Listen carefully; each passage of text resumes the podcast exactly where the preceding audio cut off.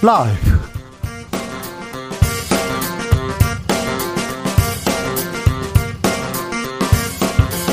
2022년 5월 12일 목요일입니다. 안녕하십니까. 주진우입니다. 36조 원 추경 편성을 위한 국무회의가 열렸습니다. 반쪽 내각으로 출범한 윤석열 정부는 국무회의를 앞두고 장관 임명 강행했습니다. 여야 모두 신속한 추경에는 동의했는데요. 민주당에선 47조 원 증액하자 목소리 나왔습니다.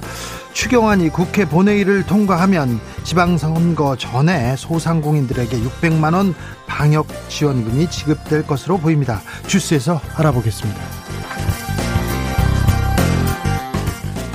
지금 국회에서는 권영세 통일부 장관 후보자 청문회가 열리고 있습니다. 대북 정책에 대해서 아직은 제재의 시간이다.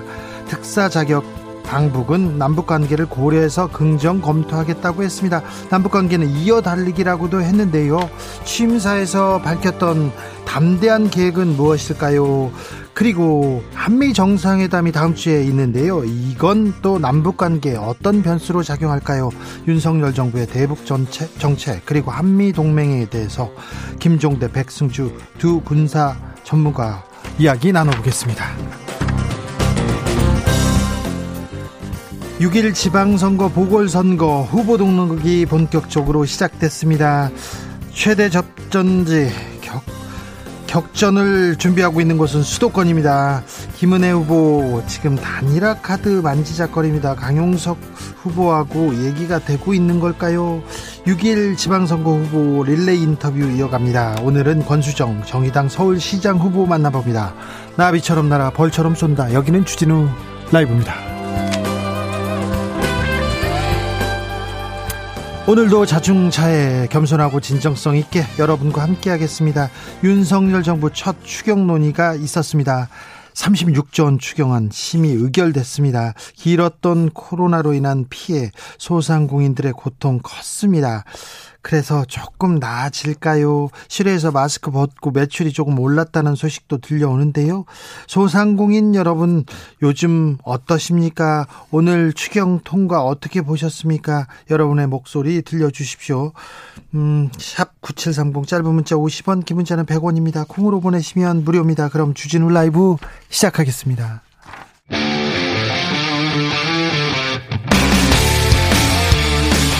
탐사보도 외길 인생 20년. 주 기자가 제일 싫어하는 것은?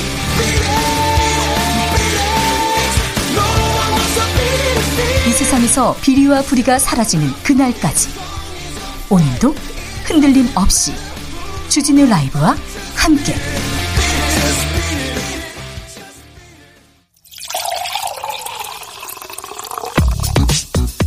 진짜 중요한 뉴스만 쭉 뽑아냈습니다. 주스. 오늘 윤석열 대통령이 청문 보고서가 보고서 채택되지 않은 두 명의 장관 후보자 임명했습니다. 네, 어, 윤석열 대통령은 오늘 이 박진 외교부 장관 그리고 이상민 행정안전부 장관을 임명했습니다. 아, 이로써 전체 18개 부처 중 9곳이 신임 장관 체제를 갖추게 됐는데요. 어, 오늘 이창양 산업통상자원부 장관 후보자 그리고 이영 중기부 장관 후보자에 대한 청문 보고서가 채택이 된 만큼 이 두 장관 후보자가 공식 임명되면 국무회의 개의 요건인 11명을 채우게 됩니다. 어, 다만 민주당이 강하게 반발하고 있는 정우영 복지부 장관 후보자, 어, 원희룡 국토부 장관 후보자, 그리고 박복윤 문화체육관광부 장관 후보자 등은 아직 임명 움직임이 없는데요.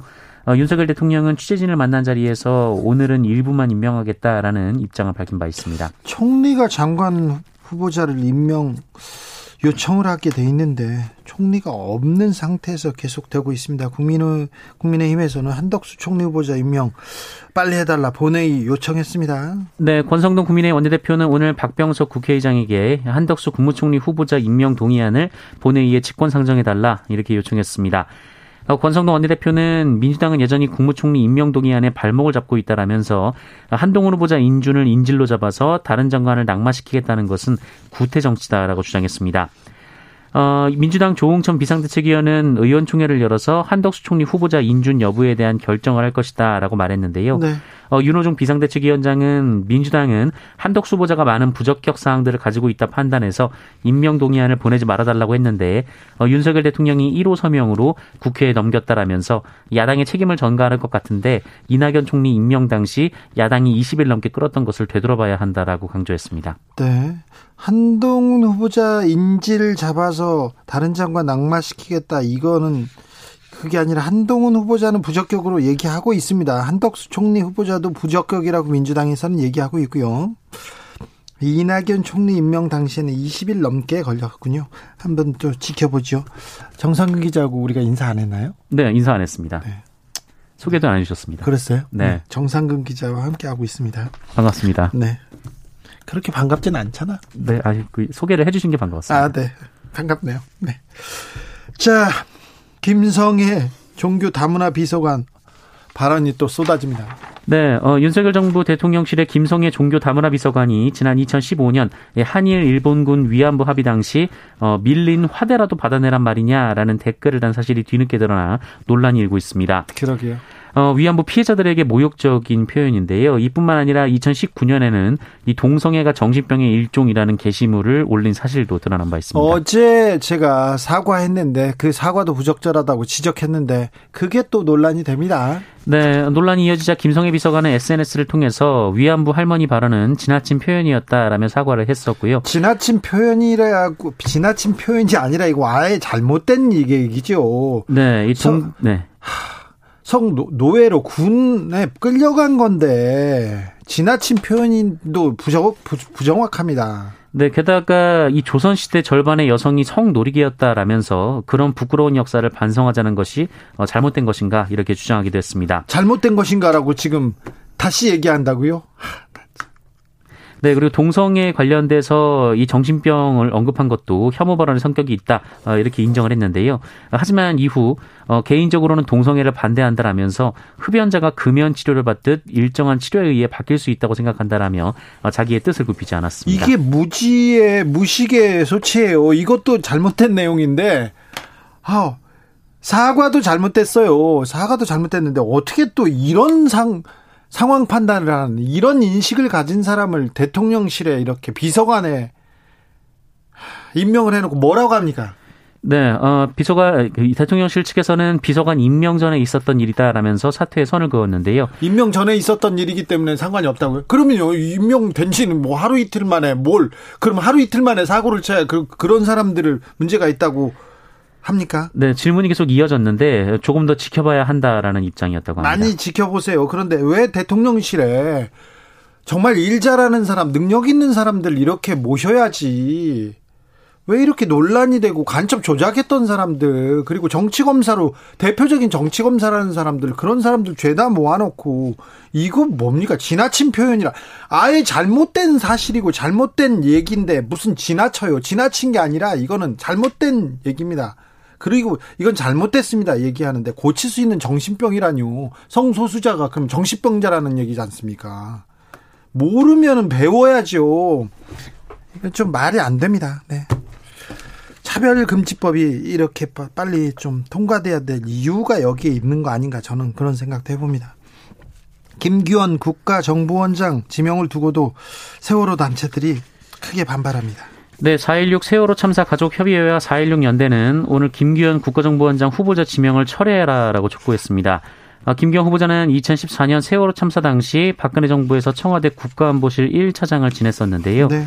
세월호 사고 보고 시간 조작에 관여한 혐의로 검찰 수사를 받았고 어, 다만 처벌을 받지는 않았습니다. 체포되기도 했어요. 네, 세월호 단체들은 김기현 후보자가 이 세월호 탑승객 구조를 위한 골든타임 전에 이 대통령 보고와 지시가 있었던 것처럼 꾸미려고 국회에 조작한 보고서를 제출한 자라고 주장했고요. 이 진실 규명을 방해하고 정권의 안위를 위해 세월호 참사 최초 보고 시간 조작이라는 범죄에 가담했다라고 비판했습니다. 이런 그 수사를 그때 당시에 검찰 수사를 윤석열 서 서울중앙지검장이 했습니다.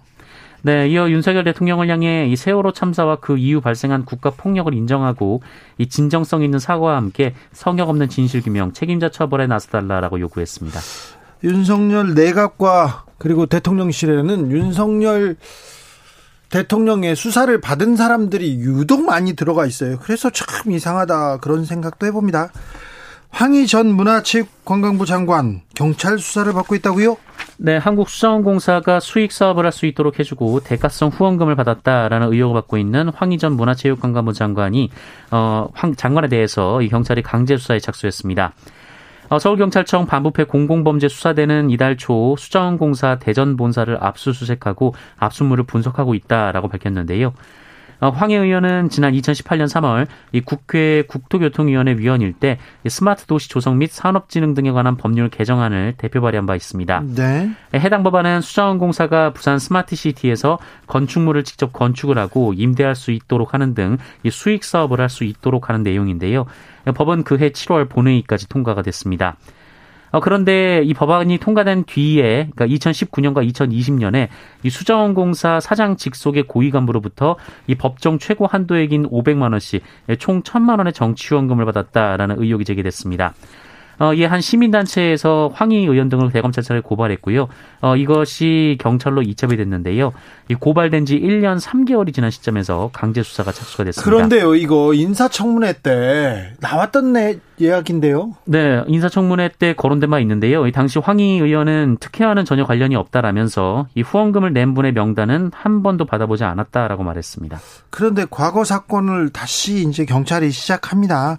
아, 이거 직권, 직무에 관한 내용인데 후원금을 받았다. 수자원공사 사장이 음 500만 원 이렇게 후원금을 냈다. 이게 이게 뇌물성, 뇌물 대가성이 있다. 이렇게 강제 수사했다고 하는데 수사를 좀 지켜보겠습니다. 음, 인사청문회 때 거론된 얘기였는데 이제 이제 정권이 바뀌고 수사가 시작됩니다. 알겠습니다. 박완주 민주당 의원 성비위로 제명됐습니다. 네, 신현영 민주당 대변인은 오늘 오전 비상대책위원회 회의를 마친 뒤 기자들과 만난 자리에서 박완주 의원을 제명했다라고 밝혔습니다. 사유는 당내 성비위 사건에 대한 당 차원의 처리라고 밝혔고요. 2차 가해와 피해자 피해자 보호를 위해 상세 내용은 밝히지 않을 예정이라고 밝혔습니다. 또한 당 차원에서 국회 차원의 징계를 요청할 예정이라고 밝혔습니다. 어, 민주당은 당내에서 이런 성비위 사건이 발생한 것에 대한 송구한 말씀을 드리고 당은 피해자 보호와 피해자 안위를 위해 어, 최우선적으로 이들을 보호하기 위한 노력을 하겠다라고 말했고요. 이 성비위 사건에 대해선 민주당이 단호하게 대처하겠다라고 밝혔습니다.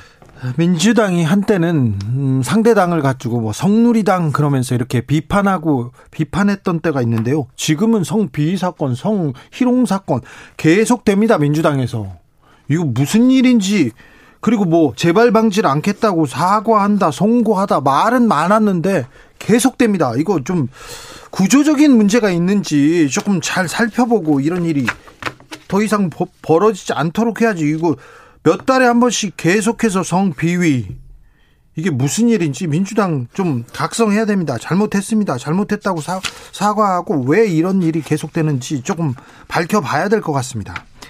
이상직 무소속 의원 의원직 상실됐습니다. 네, 공직선거법 위반 혐의로 기소된 무소속 이상직 의원이 의원직을 상실했습니다. 대법원 이분은 오늘 공직선거법 위반 혐의를 받는 이상직 의원의 상고심에서 징역 1년 4개월의 집행유예 2년을 선고한 원심을 확정했습니다. 선거법 관련된 부분인데요. 이상직 의원은 이 사건으로 구속되기도 했었고요. 그리고 오랫동안 아, 재판 받느라고 국회에서 일 못했지 않습니까? 네. 그런데 아. 이제서야 의원직 상실됐습니다. 지금까지 월급 받고 국회의원으로서 특혜 계속 됐습니다.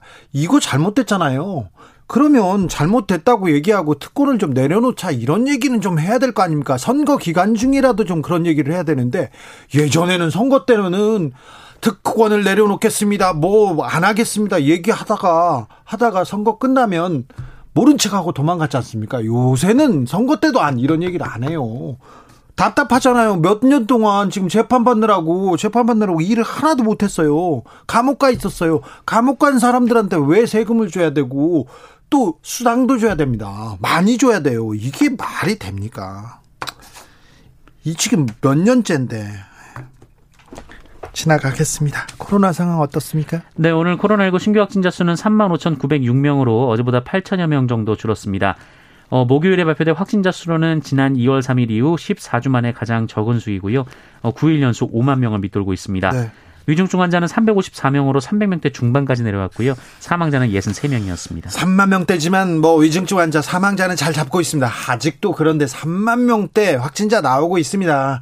코로나 걸리고 그러면 아프고 그다음 기침 나고 계속 아, 더뭐 체력이 뭐 회복되지 않아요. 컨디션이 안 좋아요. 그렇게 계속 호소한다고 합니다. 그러니까 조심하셔야 됩니다. 그런데요. 북한에서도 코로나 확진자가 나왔어요? 네, 북한은 코로나19 확진자 발생을 처음으로 인정했습니다. 아, 북한은 오늘 김정은 국무위원장이 참석한 가운데 이 노동당 중앙위원회 회의를 열었는데요. 어, 이 자리에서 확진자 발생 사실을 공개하면서 이 최대 비상 방역 체계로 전환한다라고 밝혔습니다. 지금까지 북한에서 우리는 코로나 환자가 없다 이렇게 계속 이렇게 체제를 선전하는 선전하는 그런 도구로도 썼는데 어 우리 코로나 걸렸어 이 얘기를 왜 했는지 어 갑자기 궁금합니다. 왜 지금 지금 이렇게 북한에서 코로나 확진자 나왔다고 얘기를 했는지 인정을 했는지 그리고 김정은 국무위원장은 왜 마스크를 쓰고 나왔는지 잠시 후에 저희가 김종대 백승주 전 의원한테 자세히 이렇게 물어보겠습니다. 5.18 북한군 개입설 계속 얘기했던 아, 주장하던 사람들이 근거라고 얘기하던 사람이 광수 1호였어요. 광수 1호. 광수 1호는 광수도 아니었고요. 광주 시민이었습니다. 네, 1980년 5.18 광주 민주화운동 시민군 참여자로 이 다큐멘터리 영화를 통해 김군으로 알려진 남성은 올해 62살의 차복환 씨로 확인됐습니다. 어, 지만원 등 일부 5.18 역사를 왜곡하는 사람들이 5.18 당시 이 무장된 페퍼포크 차에 탑승한 이 김군의 사진을 두고 어, 광주에 투입된 북한 특수군 어, 광수 1호 이렇게 일방적으로 지목을 했었는데요. 눈꼬리가 닮았네, 입이 뭐 닮았네 이렇게 얘기하는데 어디가 닮았어요? 그런데 계속 닮았고 이 사람이 광수다 얘기했지 않습니까? 어, 그러나 5.18 민주화운동 진상규명 조사위원회는 오늘 서울 중구 진상조사위 대강당에서 보고회를 열고 이 광수 1호로 지목된 시민군 김군은 차복한 씨다라고 발표했습니다. 아이고, 어, 차복한 씨는 지난해 5월 이 다큐멘터리 영화 김군을 보고 어, 시민군 김군이 자신이라는 사실을 처음 인지한 뒤 5.18 기념재단에 이 사실을 알렸고요. 어, 이에 진상조사위로 넘어와서 이 진상조사위가 7개월에 거쳐 검증 작업을 벌였습니다. 이 차복한 씨의 젊은 시절 사진 그리고 5.18 민주화운동 때 촬영된 사진 등을 어, 비교 분석하는 등의 작업을 벌여왔다라고 합니다. 5.18 광주 민주화운동은 북한군이 내려와서 저지른 뭐 책동이었다. 그리고 빨갱이들이 준동한 사건이다. 얘기하는 사람들이 아직도 있습니다. 아직도 있어요. 역사적 으로도 사실이 아니고 김구는 광주 시민이었다는 거 다시 한번 말씀드립니다. 이 얘기는 좀 이제 좀 하지 마세요. 아직도 그러고 계세요. 참. 길 가던 어르신을 폭행한 남성이 있습니다. 네. 어제 새벽 6시쯤 한 40대 남성이 길을 지나던 노인을 무차별 폭행해서 숨지게 하는 일이 있었습니다. 어, 서울 구로의 한 공원에서 벌어진 일인데요. 60대 어, 유 노인을 다짜고짜 쓰러뜨린 뒤에 어, 피해자의 얼굴과 몸 등을 발과 돌로 1분 반가량 무차별 폭행했습니다. 어, 그리고 쓰러진 노인의 주머니를 뒤져 금품을 챙긴 뒤 현장을 빠져나갔는데요. 그런데 이 노인이 의식을 잃고 피를 흘린 채 쓰러져 있는 현장에서는 이 수십 명의 행인이 지나갔지만 한동안 신고가 이루어지지 않았다라고 합니다. 저는 이 부분이 더 가슴이 아팠어요. 아니 싸우 누가 때리고 있으면 말리기는 해야 될 거 아닙니까? 남성들은 가서 나, 말리기라도 하고 소리라도 지르고 아니면 옆에 가가지고 112에 신고라도 해야 될 거 아니에요. 그런데 그냥 지나갑니다. 네, 어, 결국 구급대가 신고를 받고 도착했을 때는 이 고인이 이미 숨진 뒤였습니다. 어, 그리고 이 남성은 5분쯤 뒤 또 200m가량 떨어진 곳에서 폐지를 싣고 수레를 끌고 가던 80대 노인을 주먹으로 폭행을 했습니다. 황급히 도망간 노인은 경찰에 신고를 했고요. 출동한 경찰이 10여 분 만에 인근에서 이 남성을 체포했습니다. 왜 그랬답니까? 어, 이유를 지금 모르고 있습니다. 이 피해자 모두 이 남성과 전혀 모르는 사이였다라고 하고요. 어, 경찰 조사에서는 뭐 말에 대답을 안 한다라고 하는데요. 어, 다만 필, 그 마약 검사를 해봤는데 필로폰 양성 반응이 나왔다라고 합니다. 네. 지나가다가 누가 누구를 때리고 있거나 싸우고 있거나 그러면 말릴 수는 없더라도 말려야죠, 말려야죠. 말릴 수는 없더라도 그 주변에 그냥 쳐다라도 보고 있으면 됩니다. 그 지나가다가 불이라도 켜고요. 신고하고 그래야지. 그래야지. 이거 그 아무 생파 모르는 사람을 그냥 가서 묻지마 폭행한 거 아닙니까? 아, 참 아까운 정말 아까운 생명을 잃었어요. 좀 지나간 현장을 지나간 수십 명의 행인들 좀 안타깝습니다. 헤어진 여자친구를 감금하고 폭행한 사람도 있어요. 당장 네. 잡아가야죠. 네, 헤어진 여자친구가 자신을 만나주지 않는다라는 이유로 여자친구를 폭행해서 실신시키고 감금까지 한 20대 남성이 현장에서 체포됐습니다. 만나주지 않으면 혼자 울어야지 왜 그걸 폭행 실신 이거 이거 체포했습니까? 네, 어, 그제 아침 포항, 경북 포항의 한 골목길에 숨어 있다가 이 출근길에 나선 전 여자친구를 뒤에서 덮쳤다라고 하는데요. 어, 이 여성을 목을 졸라 기절을 시켰는데 그 목을 그 사이에 졸라요? 네, 어, 그 사이에 비명 소리를 듣고 인근 주민이 경찰에 신고했고요. 어, 경찰이 곧바로 출동해서 이 남성을 체포했습니다. 어, 용의자는 피해 여성의 전 남자친구로 3월 이후 자신을 만나주지 않자 이 같은 범행을 저질렀습니다. 이거 이거 살인 살인 미수예요. 네, 목을- 살인 미수 혐의로 구속영장을 아, 신청했습니다. 살인 미수로 했습니까? 네. 네. 어, 그리고 경찰청에 따르면 교제 관련 범죄 신고 건수가 어, 지난 2020년 18,900여 건에 이르렀는데요. 어, 2016년, 그 4년 전에 비해서 두배 이상 증가를 했습니다. 하지만 구속 수사율은 2.68%에 불과해서 어, 보다 강력한 처벌이 필요하다라는 지적이 나오고 있습니다. 폭행은 용서할 수 없는데 모르는 사람 폭행 이거 아는 사람 폭행이고 잘 아는 사람의 폭행이면 더 무서운 거 아닙니까? 네. 더 가중 처벌해야 되는 거 아닙니까? 왜 그런데 이 데이트 폭력 그리고 부부 싸움 폭력, 부부 간의 폭력, 가족 간의 폭력 있지 않습니까? 그러면 아유, 아, 잘 아는 분들끼리 알아서 좀 하세요. 이렇게 하고 지나갔는데 아, 그러면 안 됩니다. 아는 사람의 폭력이면 더 무섭죠. 그렇죠. 그럼요. 네. 네. 주스 정- 정상근 기자 함께 했습니다. 네. 갈 때는 소개를 해 주시는군요. 네. 고맙습니다. 그래, 네, 그래도 다정하게. 네. 폭행. 네. 아는 사이라 좋습니다. 네, 알겠습니다. 나는 폭행 그런 건 안, 아, 네. 그러면 전혀 안 되죠. 관계가 없습니다. 네. 네. 고맙습니다. 김건희 님, 민주당 정신 차려야 합니다. 어, 김건희 님, 어, 김건휘 님입니다. 저희 저기 아, 주진우 라이브 애청자십니다. 만사고고님, 김성애 비서관 발언 위안부 할머니들한테만 상처 주는 발언 아닙니다. 국민들한테도 상처 주는 말입니다. 그렇습니다. 모든 사람을 화나게 하고 상처 주는 말입니다. 이거는 좀 인간에 대한 얘기, 기본 내 기본이 좀 안 됐다 이렇게 생각됩니다. 근데 그런 사람이 대통령 비서관이라뇨. 차관급이라뇨. 아우, 네. 6902님, 자영업자 지원금 줄 때 기준을 좀 정확히 해서 지급해 주었으면 합니다. 차등 지급하면 이거, 이게 또, 이게 문제가 나옵니다. 차등 선별할 때 조금, 아, 뭐라고 해야 되나. 서운한 사람, 조금 또 불만 갖는 사람들, 그런 사람들이 있다는 것도 좀 명심해 주십시오. 7132님, 소상공인 자영업자 지원금에 대해서 몇 자 적습니다. 화물차 운전기사인데요. 저는 아침, 저녁, 주말 가리지 않고 열심히 일한 결과 매출이 다른 기사보다 올랐습니다. 그 결과 지원 대상에서 탈락됐습니다. 강제로 영업 못한 분들은 충분히 이해가 가는, 가고, 가는데 억울한 부분도 있네요. 아, 네, 그러게요. 코로나 때문에 소득이 줄었어. 그래서 아침, 저녁으로 더 일하고 주말에도 일했어요. 그런데 그래가지고 탈락했어요. 이거, 이거 억울하네요. 억울하네요. 이런 분들도 좀 살펴봐 주십시오. 좀 부탁드리겠습니다. 교통정보센터 다녀올게요. 김한나 씨.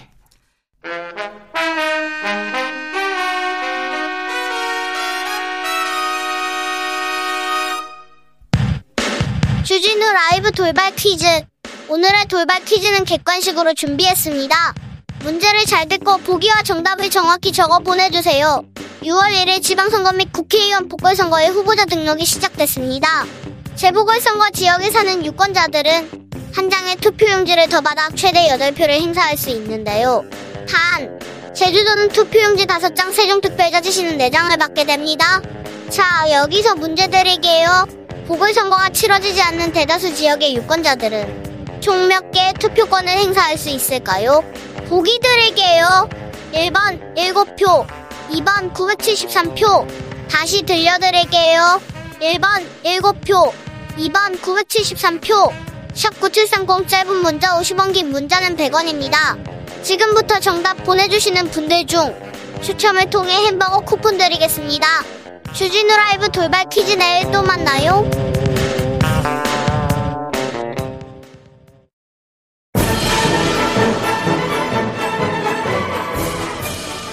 마이크를 사랑하는 사람들의 모임 여의도 마사회. 마사회 오늘은 국방안보. 전문가 두 분 모셨습니다. 백승주 전 의원 안녕하세요. 예, 안녕하세요. 반갑습니다. 김종대 전 의원 어서 오세요. 안녕하십니까? 네 용산 시대가 열렸습니다. 아, 윤석열 대통령 출근길 용산 지- 짐 출근길 어떻게 보셨습니까 백승주 의원님? 우선 출근길은 지금 어, 서초동에서 이제 출발해서 네. 국방부가 있는 장소로 이제 대통령실로 출근했는데 한 11분 정도 걸렸다 그러죠. 네. 약간의 시민들에게 교통 통제하는데 조금의 어떤 건이 있었는데 뭐 대체로 출근하는 모습, 뭐 특히 그 김건희 여사님이 배우하는 모습을 이렇게 보내주던데. 개 끌고 나왔더라고요. 예. 아니 그- 반려견이라고 하십시오. 반려견 하기엔 좀 예. 아니 개지요. 근데 우리가 저, 지- 죄송합니다. 우리 저 국민들이 지금까지 보지 못했던 그런 모습을 봤다 네네. 이렇게 생각을 그러니까요. 출퇴근 대통령의 출근길 어우 네 좀 시. 예, 그 이촌역이 있습니다. 지하철역이죠. 네. 거기서 보면은 그 용산의 13번 게이트. 네. 그 미군 부대거든요. 그렇죠. 지금 거기로 들어오시는 건데. 미군 기지를 통과해서 들어오더라고요. 예, 그 이촌역에서 다 보여요. 네. 예, 저는 그 차량들이 나오는 걸 봤거든요. 예. 예, 그런데 새롭게 단장을 하고 네. 출입을 하더라고요. 그리고 뭐 이제 격의 없는 그 대통령실 참모 회의라든가 뭐 기자들하고의 그 접촉 저는 다 좋게 봅니다. 네. 음, 다 좋게 칭찬할 건. 칭찬하셔야죠. 예, 다 좋게 보고 네. 어쨌든지 간에 스킨십 의 강한 모습을 보여주는 걸로 이제 첫 인상을 준 거거든요. 네. 예, 그런 점에서는 말도 많고 탈도 많았던 용산 이전이지만 네. 사실은 뭐 지금까지는 우려했던 것보다는 일단 제대로 연착륙은 했다. 네.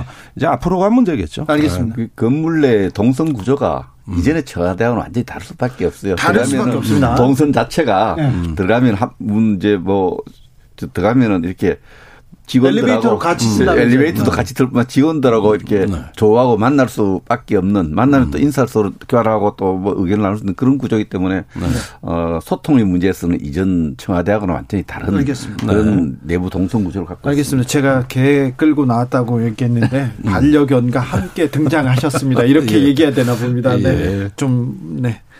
송구합니다. 있습니다. 보기 좋았죠. 네, 네. 자 그런데요 국방부 합참 이렇게 이사는 잘 돼가고 있습니까? 괜찮습니까? 예, 준비를 저뭐 최근에 한번 확인을 해봤는데 네.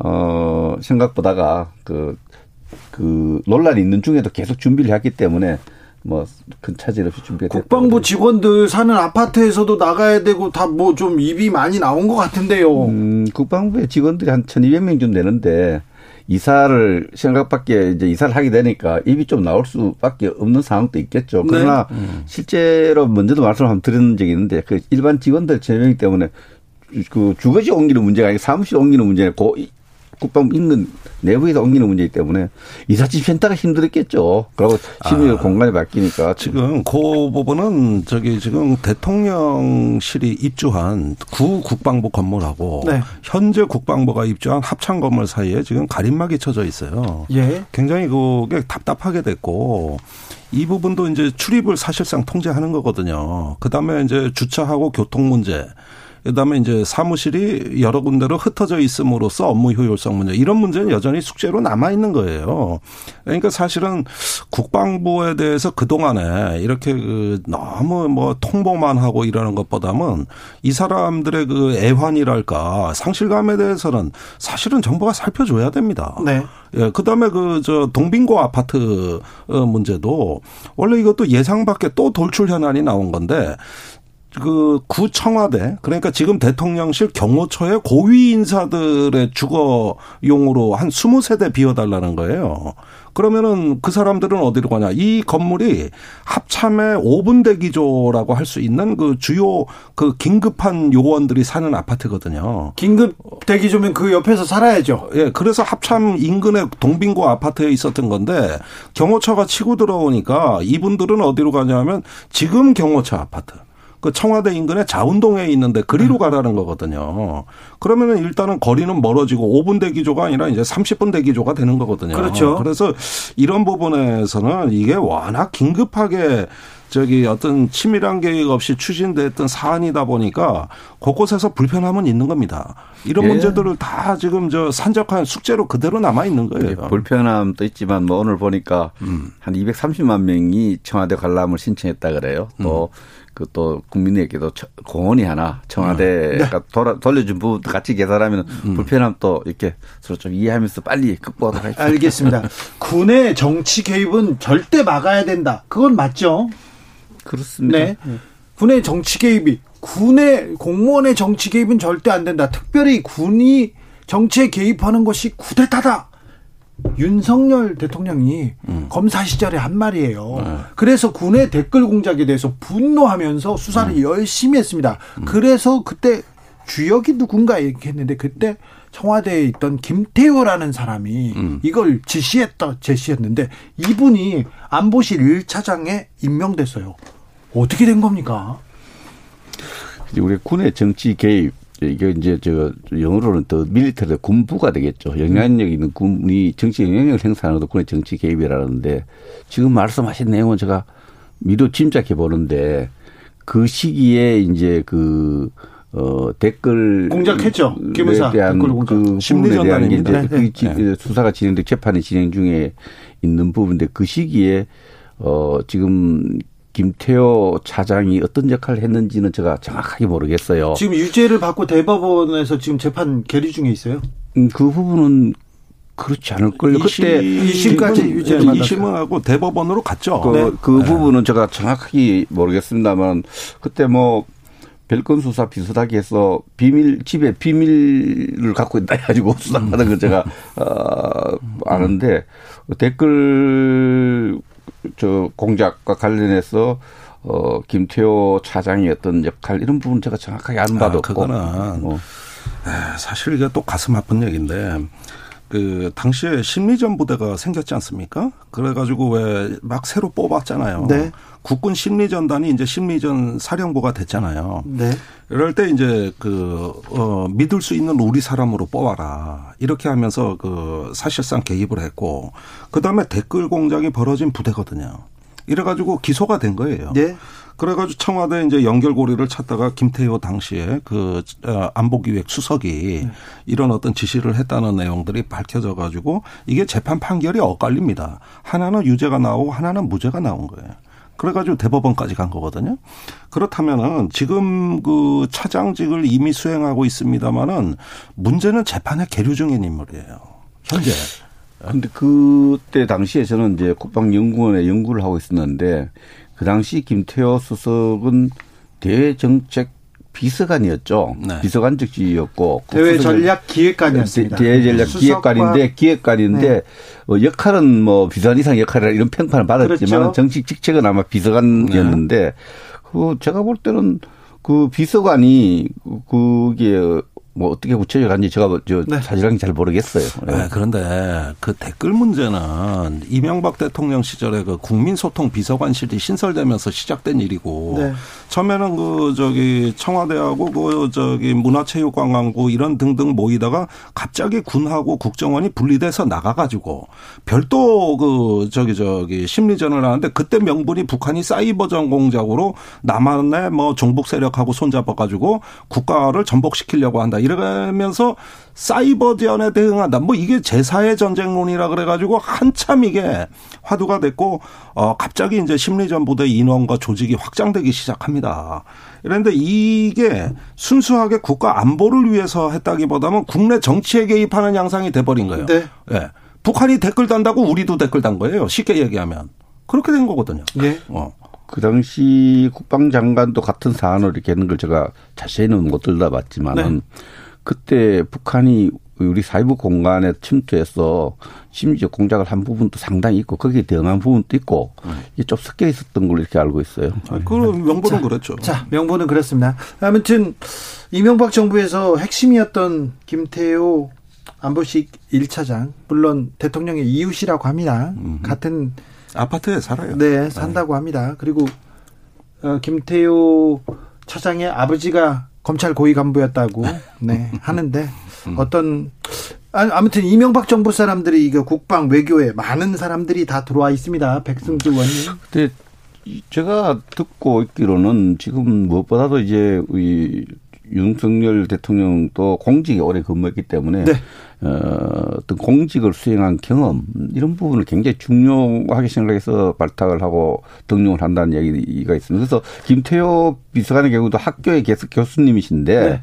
이미 그 오랫동안 MB 정부에서 그 일한 경험, 경륜 이런 부분에 대한 신뢰 때문이 아니었나 이렇게 저는 봅니다. 예, 그 부분에 대해서 일단은 그 경륜이 있다는 건 인정합니다. 그래 근데 MB 정부의 그 소고기 수입 파동, 박왕자 씨 사망 사건, 천안함, 연평도, 그다음에 베이징 돈봉투 사건, 그다음에 댓글 공작 이런 모든 데 다 연루되신 분이 이거고 마지막에는 한일 군사보 그 협정 저기 김태유. 지소미아 김태유 그거 이제 밀실 협정이 또 정치 문제화 돼 가지고 여당에서도 사실은 비판을 받으신 분이 그때 여당에 네. 새누리당 시절이었을 겁니다. 그러다 보니까 이제 실세 비서관 이런 얘기를 듣다가 공직을 불미스럽게 마치신 거거든요. 네. 그리고 또 정권이 바뀌고 이제 재판에 이제 회부돼 그 기소가 되신 분이 그렇다면은 제가 보기에는 좋습니다. 다시 컴백하는 거 뭐 그럴 수도 있어요. 또 이분이 안보 전문가인 건 맞으니까. 근데 문제는 뭐냐면은 과거에 대한 성찰과 반성을 했느냐가 저는 궁금해요. 네. 그 얘기를 듣고 싶어요.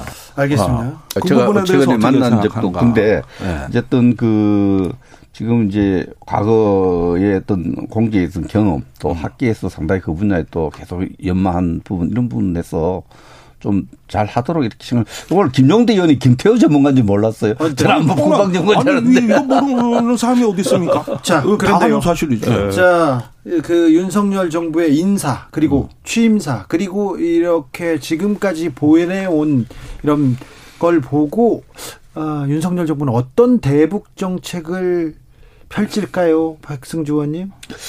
그 윤석열 대통령이 이끄는 정부의 대북 정책은 어, 앞에 정부와의 차별화 측면에서 보면은 어, 북한에 대해서 좀 어, 굴욕적이고 굴종적이고 북한의 눈치를 보는 대북 정책을 하지 않을 것 같습니다. 그, 어, 그러나 큰 틀에서 또 헌법상의 의무사항이기도 하고 남북 관계를 발전시키기 위해서 그 이 단계에서 해야 될 일들 어, 북한의 비핵화 개방을 이끌면은 남북 관계를 발전시키기 위한 여러 가지 노력과 구상도 해 놓고 있, 습니다 그래서 어 약간의 그 이게 조건이 경직되냐 유연하냐 문제가 있지만 어 그 취임사에서도 그 이야기 했죠. 북한이 핵 개발을 중단하고 실질적인 비핵화를 해가면은 혼자서 도우는 것이 아니라 국제사회 공조해서 북한 주민의 삶을 한 단계 업그레이드하는 담대한 계획을 갖고 있다. 북한이 그런 길로 나와주기를 바란다 이렇게 했기 때문에 그거는 앞에 역대 정부가 했던 비슷한 맥락에서 지어가는데 그러나 이걸 해가는 과정에서 북한이 더 이상 속지 않겠다. 북한에 대해서 굴욕적이고 굴종적인 모습을 안 보이겠다. 이런 것은 갖고 있다고 봅니다. 네, 어떤 남북 관계, 어떤 국제 정치를 얘기할 때 굴욕, 굴종 이런 감정적인 용어를 쓰는 건 전 적절치 않다고 봅니다. 사실은 어떤 국민의 안정과 어떤 국가의 생존이라는 어떤 어 핵심 목표, 본질이 있는 거고 가치가 있는 거고 외교를 하다 보면 협상, 양보 또 여러 가지 어떤 그 어 정치 수리라는 게 있는 건데 이런 것들이 굴종, 굴욕 이런 감정적 용어로 묘사된다는 건 참 불행한 일이고 설령 그렇게 비춰지는 측면이 있다 하더라도 그건 얼마든지 협상의 기술이나 전술일 수도 있는 거고 더 큰 이익이 있다면 얼마든지 그런 것들을 또 국민을 위해서 감수할 수도 있는 문제거든요. 그렇다면 지금 그 굴욕하지 않겠다, 굴종하지 않겠다 이렇게 얘기를 합니다만은 지금 이 문제는 굴욕이나 굴종의 문제가 아니라 한반도의 어떤 그 생존의 공간을 어떻게 만들 것이며 어떤 공정 공영 복리의 시대 그 말 그대로 한반도의 시대를 어떻게 만들어 갈 거냐 우리는 헌법에 그 대통령이 선서할 때 조국의 평화적 통일을 위해서 선, 그 선서문에 보면은 대통령으로서의 직무를 성실히 수행한다고 하고 있습니다. 그렇다면 그 정치 지도자가 해야 될 일은 원대하게는 통일로 가는 길에 있어서 내가 하나의 어떤 소명을 다하는 국가 지도자의 모습이 필요한 거고 북한에 대해서 대화가 굴욕이라고 하면 안 하겠죠. 그래서 이번에 취임사에 보면은 대화의 문은 열어놓겠습니다. 이렇게 표현하셨거든요. 그러니까 대화의 문은 열어놓을 테니까 북한이 알람하고 말람 말라는 거예요. 근데 이런 게 아니라 어떤 북한과의 생산적 대화를 통해 가지고 비핵화와 평화가 정착된 번영된 한반도로 만들겠습니다. 원래 취지 선서한 취지대로는 그렇게 나와야 되는 거거든요. 네. 근데 네.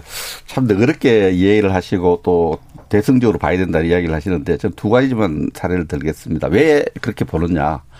자, 북한 주민이 해상을 통해서 넘어오면은 대한민국 국민입니다. 넘어오는 기술 의사를 밝힌 순간 이미 97년 우리가 대부분 판례도 나가 있, 나와 있고요. 이 헌법적 가치예요. 그 넘어온 국민을 우리 국민을 그냥 눈도 가리고 뒤에 손을 묶어 갖고 북한하고 잘 지내자고 북한에 보낸 사실을 어떻게 이해해야 되겠어요.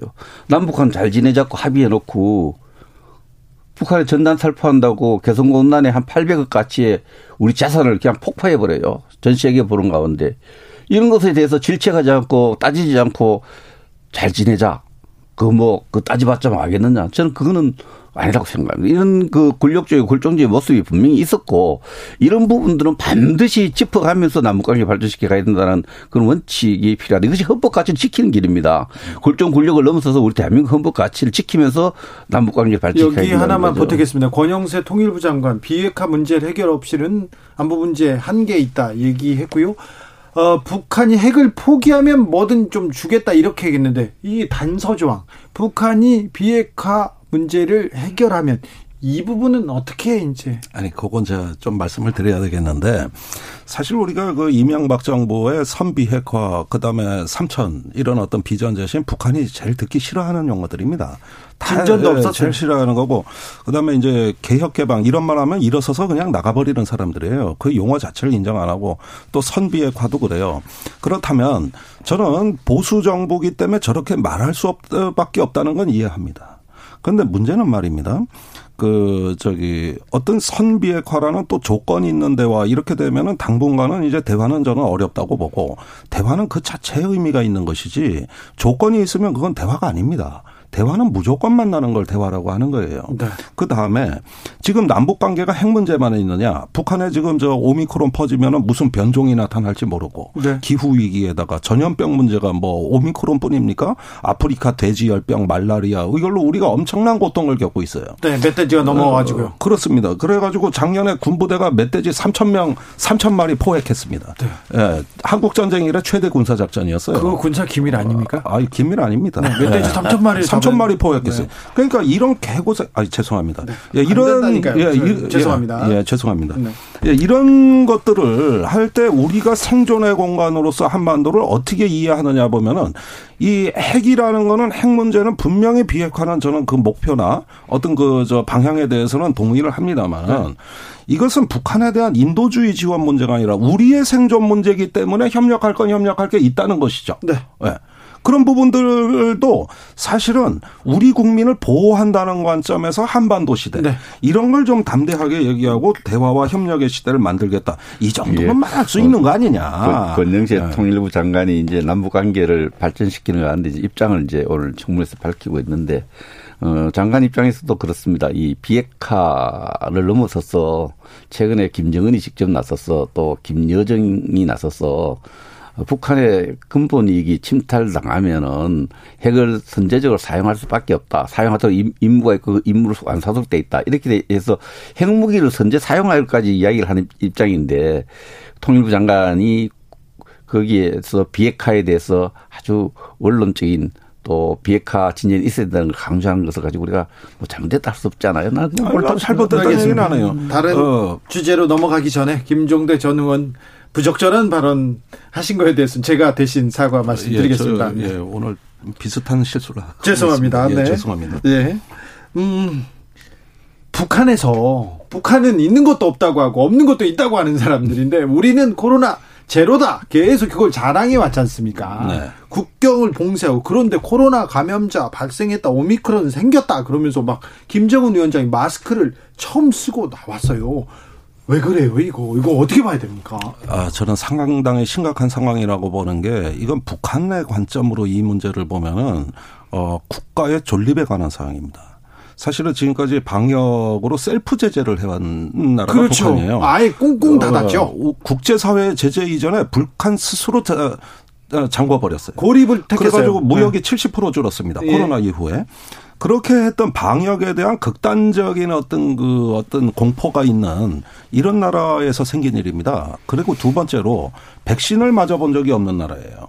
그런데 꼭 이런 나라에서 어, 한번 퍼지면은 심각하고 변종이 일어나는 게 우리 국민들의 면역 수준하고 다릅니다. 그렇죠. 그러니까 이게 오늘 정치국 회의가 열렸다는 보도인데 그 회의에서 이건 국가의 비상 음, 어떤 정국이라 그랬고 모든 역량을 동원해서 어, 이걸 극복해야 된다고 지금 단단히 지금 지시가 내려가는데 이게 상당히 심각한 상황이다. 이 부분이 이제 이제 북한이 조선중앙통신을 통해서 이제 보도가 처음 나왔죠. 근데 하필 우리 취임식 있는 날 나왔어요.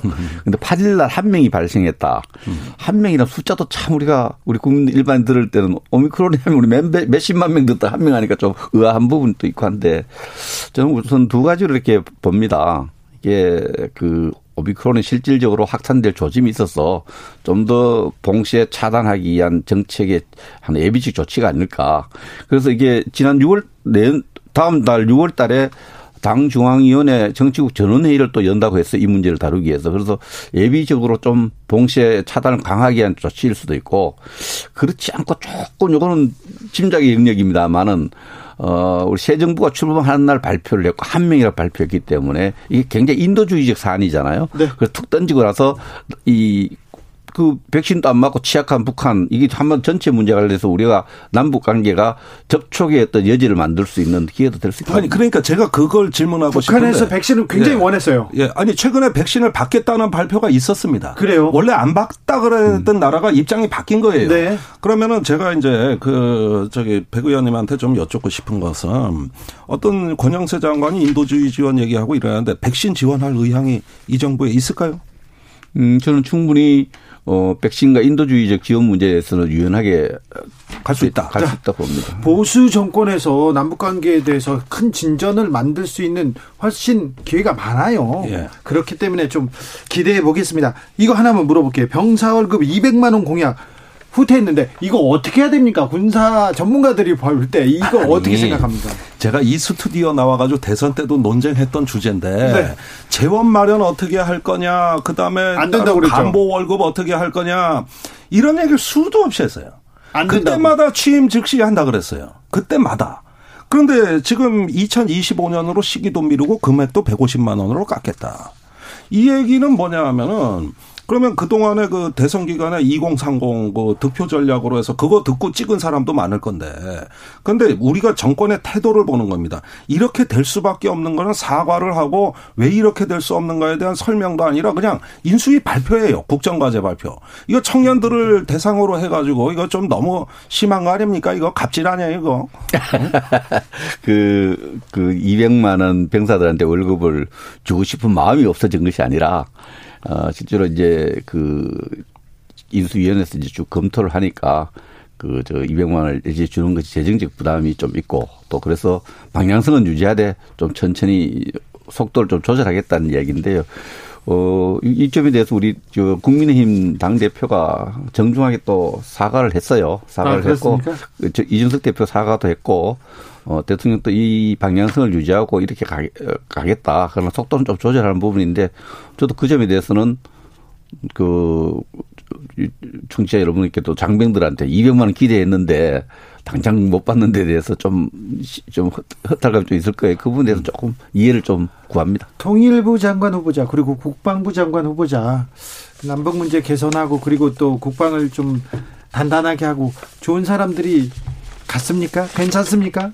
아니 한 사람 한 사람으로 보면은 다 자격 있고 훌륭하신 분들인데 합쳐놓고 보니까 응. 예, 주로 이렇게 보면은 뭐 김태호 그 어, 차장은 이제 같은 아파트고 김성한 안보실장은 어 50년직이고 또 박진 그 다음에 그 권영세 네. 두 분은 이제 서울대에서 그때부터 결혼식도 서로 가고 고시 공부도 같이 한 사람. 네.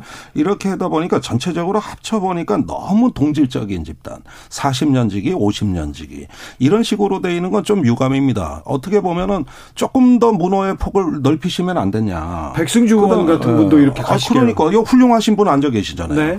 그다음에 원래 통일부 장관도 그 권영세 의원 전에 언론에는 김천식 전 차관이 유력하다고 이미 기사가 나갔는데 결국은 검사 출신 40년 지기가 오셨거든요. 그분이 나쁘다는 얘기가 아니에요.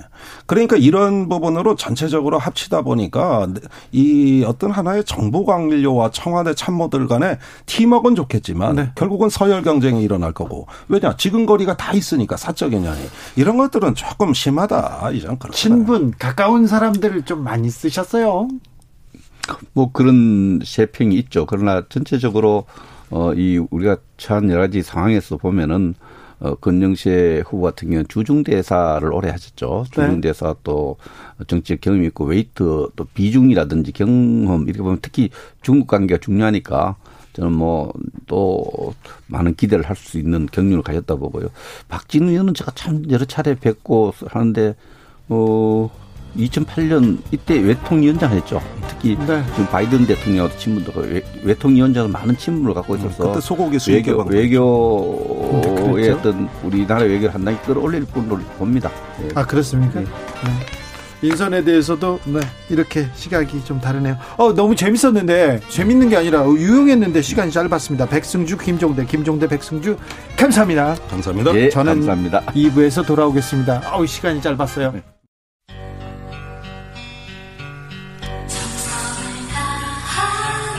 정성을 다하는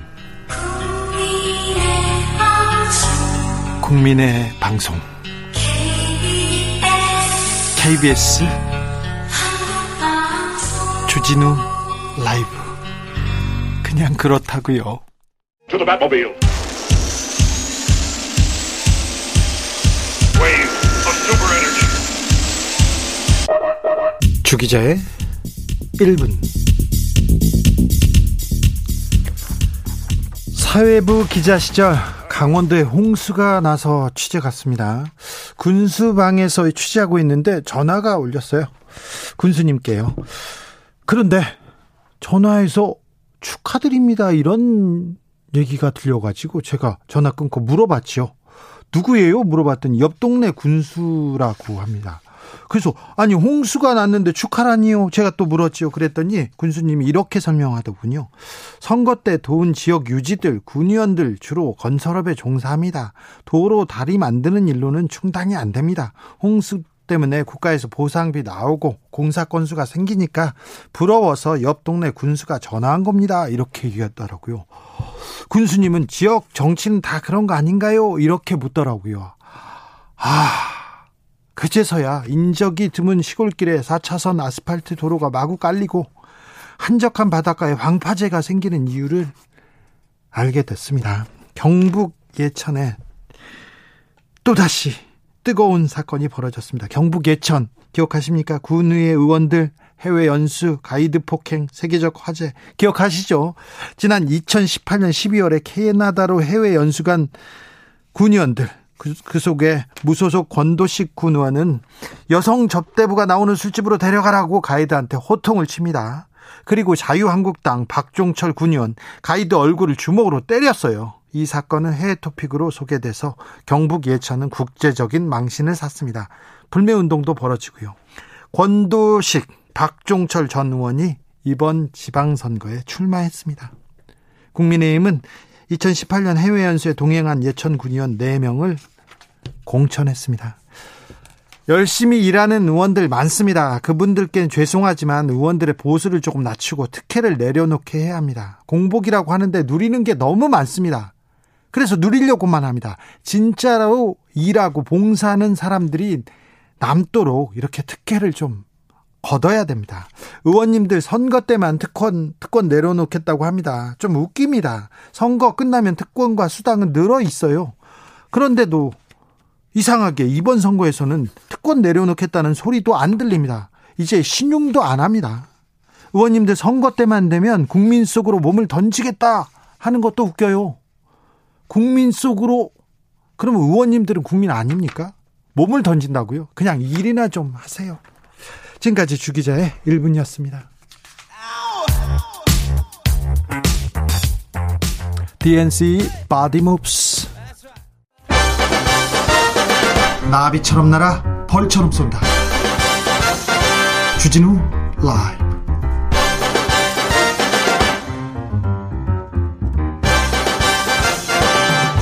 6일 지방선거 후보 릴레이 인터뷰 이어갑니다. 지방선거 20일 남았습니다. 이제 후보 등록 시작됐는데요. 아, 오세훈 후보 국민의힘 그리고 송영길 후보 민주당 서울시장 네. 두 사람만이냐고요? 아닙니다. 정의당 후보 목소리 있습니다. 목소리 작다고요? 작지 않습니다. 양당이 아닌 제3당 그리고 정의당 정의의 길을 가겠다. 일할 길을 달라고 얘기하고 있습니다. 서울시장 도전하는 정의당 후보 권수정 후보 만나보겠습니다. 안녕하세요. 예, 서울시민 여러분 반갑습니다. 정의당 서울시장 후보입니다. 출마의 변부터 들어보겠습니다. 예. 28년간 항공 승무원으로 일하면서 여성 노동자로서 살았고요. 네. 지난 4년은 서울시의회 의원으로 시민들과 함께 했습니다. 네.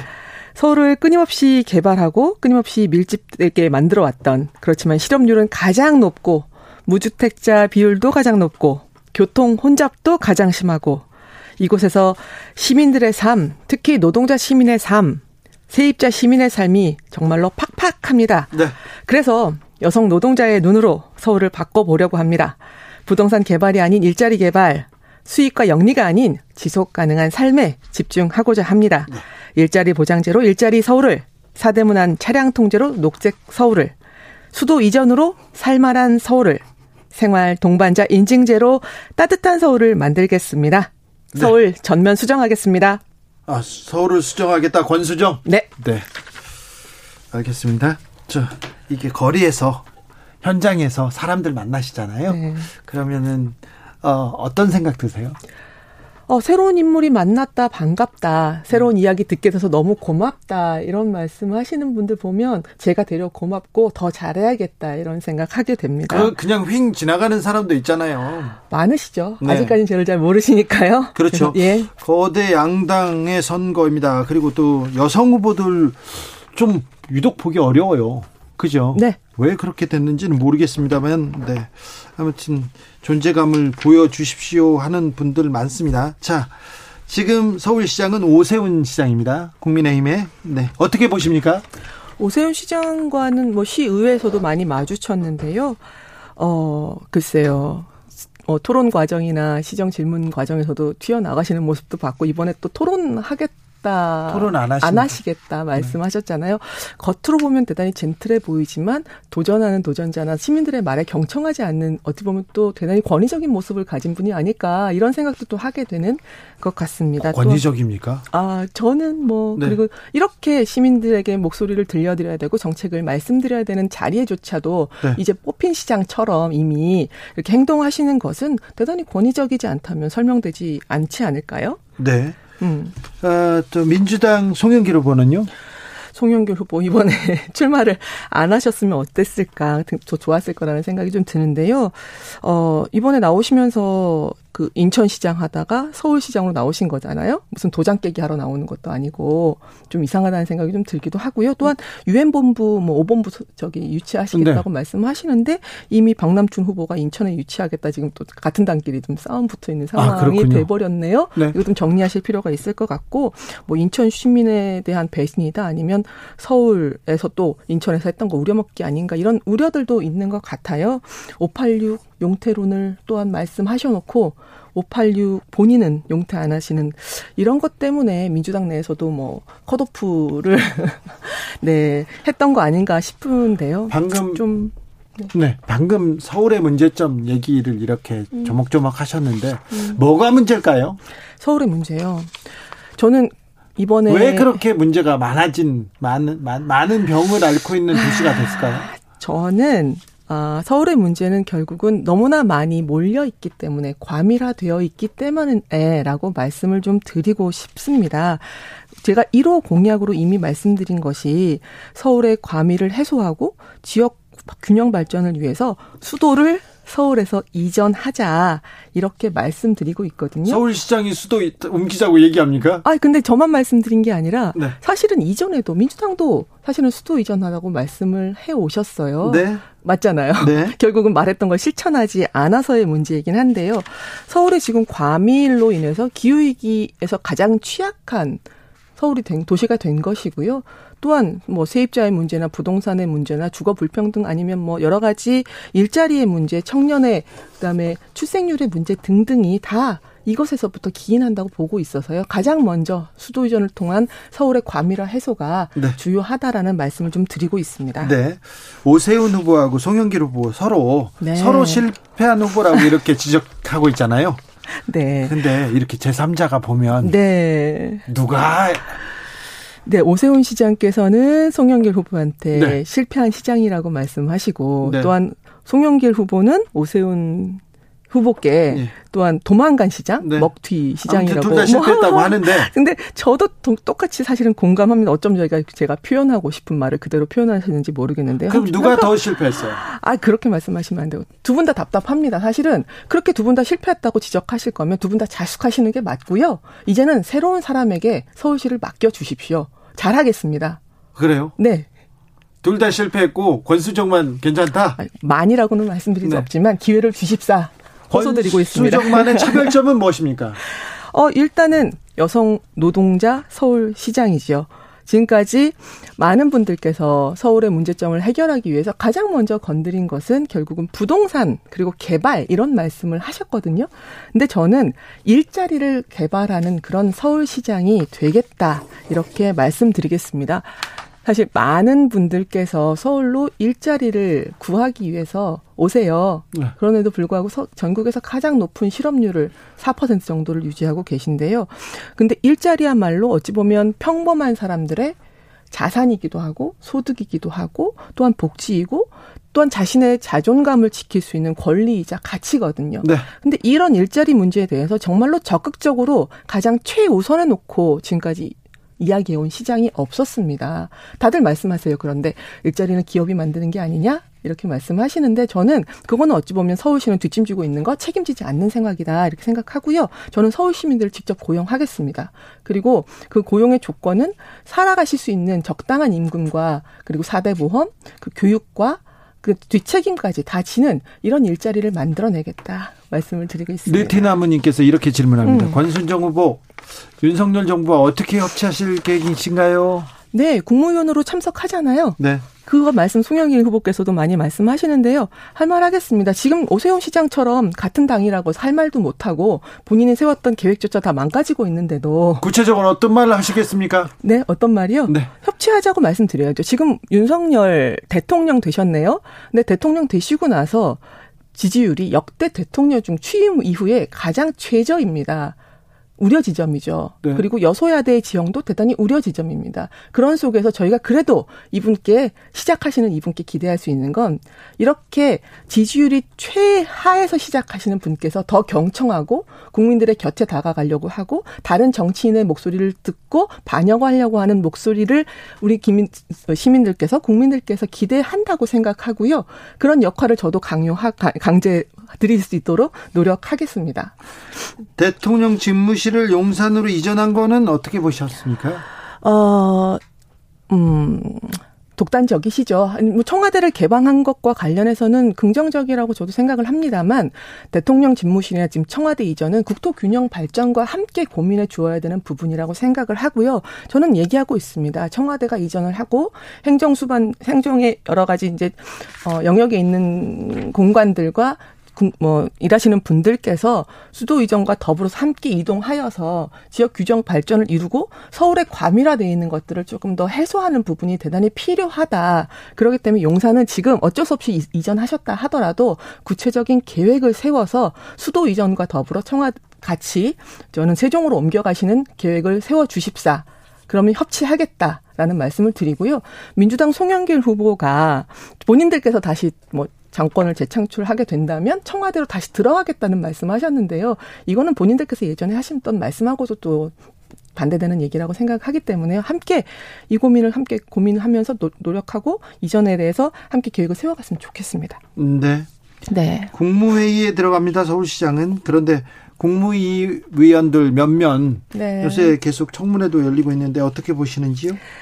새 후보, 뭐, 여러 후보들의 도덕, 도덕성, 자질 문제 계속 이야기가 되고 있는데요. 뭐, 저는 시민들께서 제기하시는 의혹 모두 다 타당하다고 생각을 하고 정당하다 이렇게 보고 있습니다. 특히나 주요한 위치에 있는 많은 분들께서 도덕적 해이 정도가 우리 일반적인 시민들의 상식과 법 감정에도 한참 벗어나 있잖아요. 이미 이 문제를 안- 외면하면 안 되는 거죠. 특히 조국 장관과 그 일가의 일상이 특혜와 특권에 쌓여 있었다. 국민의힘에서 추천한 인사들도 크게 다르지 않다라고 보고 있고요. 어, 이것을 이대로 갔을 경우에 윤석열 정부가 아마 정부 내내 임기 내내 인사검증 문제로 굉장히 시끄러울 거라고 생각을 합니다. 저는 방법이 두 가지 있을 거라고 보는데요. 뭐 우리가 흔히 말하는 상류층 안에서 뼈를 깎는 뭐 노블리스 오블리주를 위한 혁신을 일어나든가 아니면 정말로 사회 주류의 철저한 교체 이것들이 되어야 되는 게 아닐까. 그래서 권수정 서울시장이 되어야겠다 이렇게 말씀을 드리겠습니다. 네. 민주당하고 국민의힘 둘 다 둘 다 이렇게 나쁩니까? 못 쓰겠습니까? 자 꾸만 아까부터 같은 질문을 던지시는데 아니 근데 여기도 나쁘다 네. 여기도 나쁘다 음. 이게 이 양비론에 네. 양비론에 왜 정의당은 음. 왜 이렇게 양비론만 얘기하고 대안은 없어 이렇게 얘기하는 사람들도 있거든요. 아, 지금까지 근데 대한민국을 두 당이 이끌어오지 않았습니까? 정치를? 예. 시민의 삶을 다뤘던 정치 영역에서 이 당이 못한다 그러면 저 당을 뽑아왔고요. 이 당이 나쁘다 그러면 저 당보다는 낫다고 이야기해왔습니다. 그렇게 철저히 두 당 기득권 양당 체제 하에서 우리 시민들의 삶이 이렇게 망가져 왔거든요.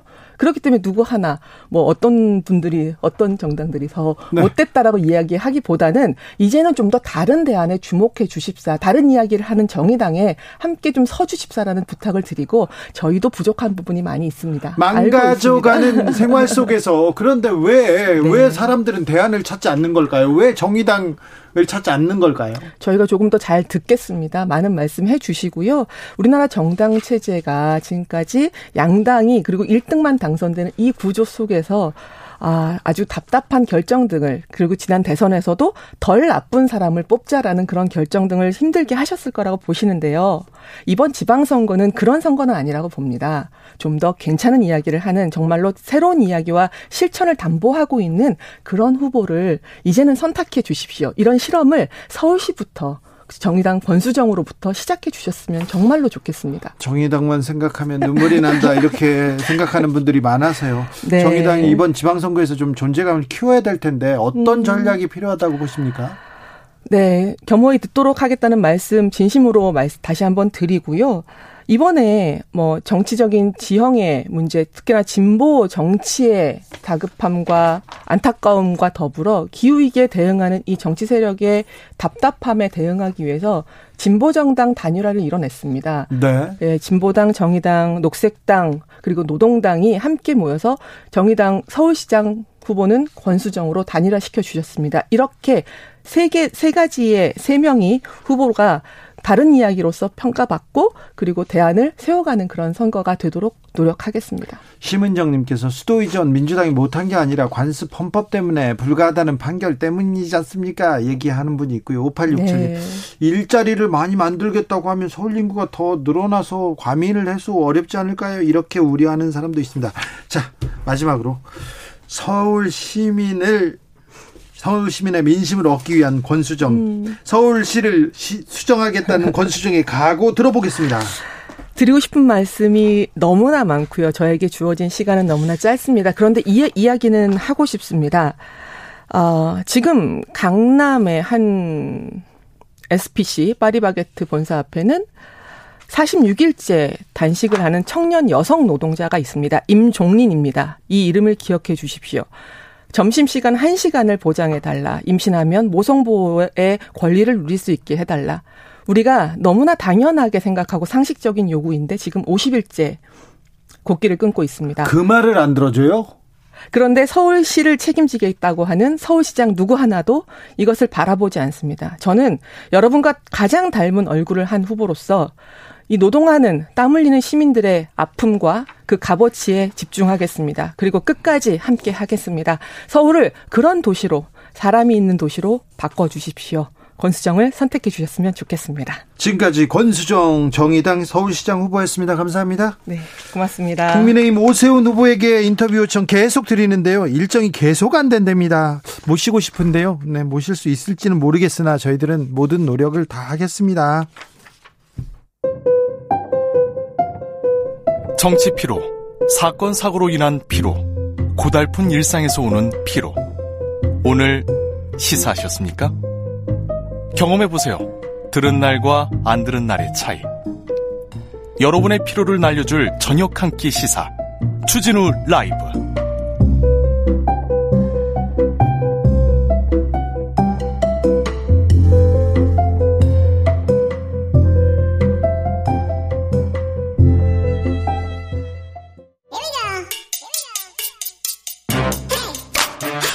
뉴스를 향한 진지한 고민 기자들의 수다 라이브 기자실을 찾은 오늘의 기자는 한결의 오연서 기자입니다. 어서 오세요. 안녕하세요. 네. 어, 어디 출입하시죠? 지금 국회 국민의힘 출입하고 있습니다. 네, 국회 국민의힘 출입하고 있습니다. 국민의힘 소식 전해드리려고 예, 김민아 기자가 출입처를 용산으로 바꾸고 네. 오연서 기자한테 이렇게 바톤 터치를 했습니다. 맞습니다. 예. 뭐좀 어, 조언 같은 거 해주던가요? 그 워낙 그 라디오 방송을 해본 적이 없었어서 네. 최대한 떨지 말라고 네. 그런 조언 많이 해주셨습니다. 안 떠네요? 떨고 있습니다. 떨려. 어우, 저는 엄청, 엄청 떨었는데. 자, 어떤 얘기 준비하셨어요? 네, 오늘 그 국무회의 소식을 먼저 전해드리려고 합니다. 오늘 코로나 영업 제한으로 피해를 본 소상공인 자영업자 370만 명에게 1인당 최소 600만 원에서 1000만 원을 지급하는 내용의 추경안이 오늘 윤석열 정부 첫 국무회의에서 의결이 됐습니다. 첫 국무회의였습니다. 네. 그럼, 임- 그러면 소상공인들한테 다 600만 원은 준답니까? 그러니까 손실 피해를 입은 소상공인을 추산을 했을 때 370만 명이 나온 거거든요. 얼마나 들어요, 이거? 아, 총 금액은 59조 4천억 원인데 여기서 이제 지방으로 가는 금액을 빼고 나면 36조 4천억 원 규모가 됩니다. 그래요, 36조. 네. 자, 본회의는 언제 통과됩니까? 어, 이제 슬슬 국회에서도 이제 뭐 상임위에서도 이제 어, 서로 추경하자고는 했으니까 예. 이거 추경안은 뭐 통과될 것으로 보이는데 본회의를 이렇게 통과해야 되는 언제쯤이요? 한 26일쯤으로 목표를 잡고 여야가 이제 일정 협의를 진행할 예정입니다. 아무튼 지방선거 전에는 이 그렇죠. 어, 손실보상금이 나갈 것 같습니다. 네. 자, 국민의힘에서는 뭐, 어, 좀 뭐, 희망적인 얘기를 할 것 같아요. 그렇죠. 아무래도 이 공약이 윤석열 대통령의 1호 공약이었잖아요. 네. 소상공인 600만 원 지급한다는 공약. 그래서 이 공약을 이행하게 된 데 굉장히 큰 의미를 부여하고 있고요. 민주당도 이제 말씀하셨던 것처럼 손실보상 문제가 워낙 중요한 민생 문제다 보니까 민주당도 주장했어요. 그렇죠. 적극 협조하겠다는 입장을 일단 밝히기는 했습니다. 근데 이제 재원 마련 방안을 두고는 양쪽에서 분위기가 좀 심상치 않은데요. 네. 예, 정부가 어제 이제 추경 재원으로 53조 원의 초과 세수를 활용하기로 발표를 한 데 대해서 민주당이 어떻게 갑자기 이렇게 초과 세수가 늘 수가 있냐 53조 원으로 좀 이상하다라고 하면서 문제 제기를 하기 시작을 했거든요. 예.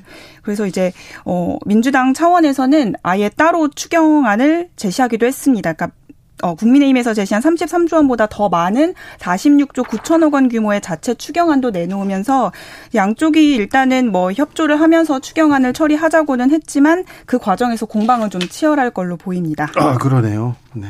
네.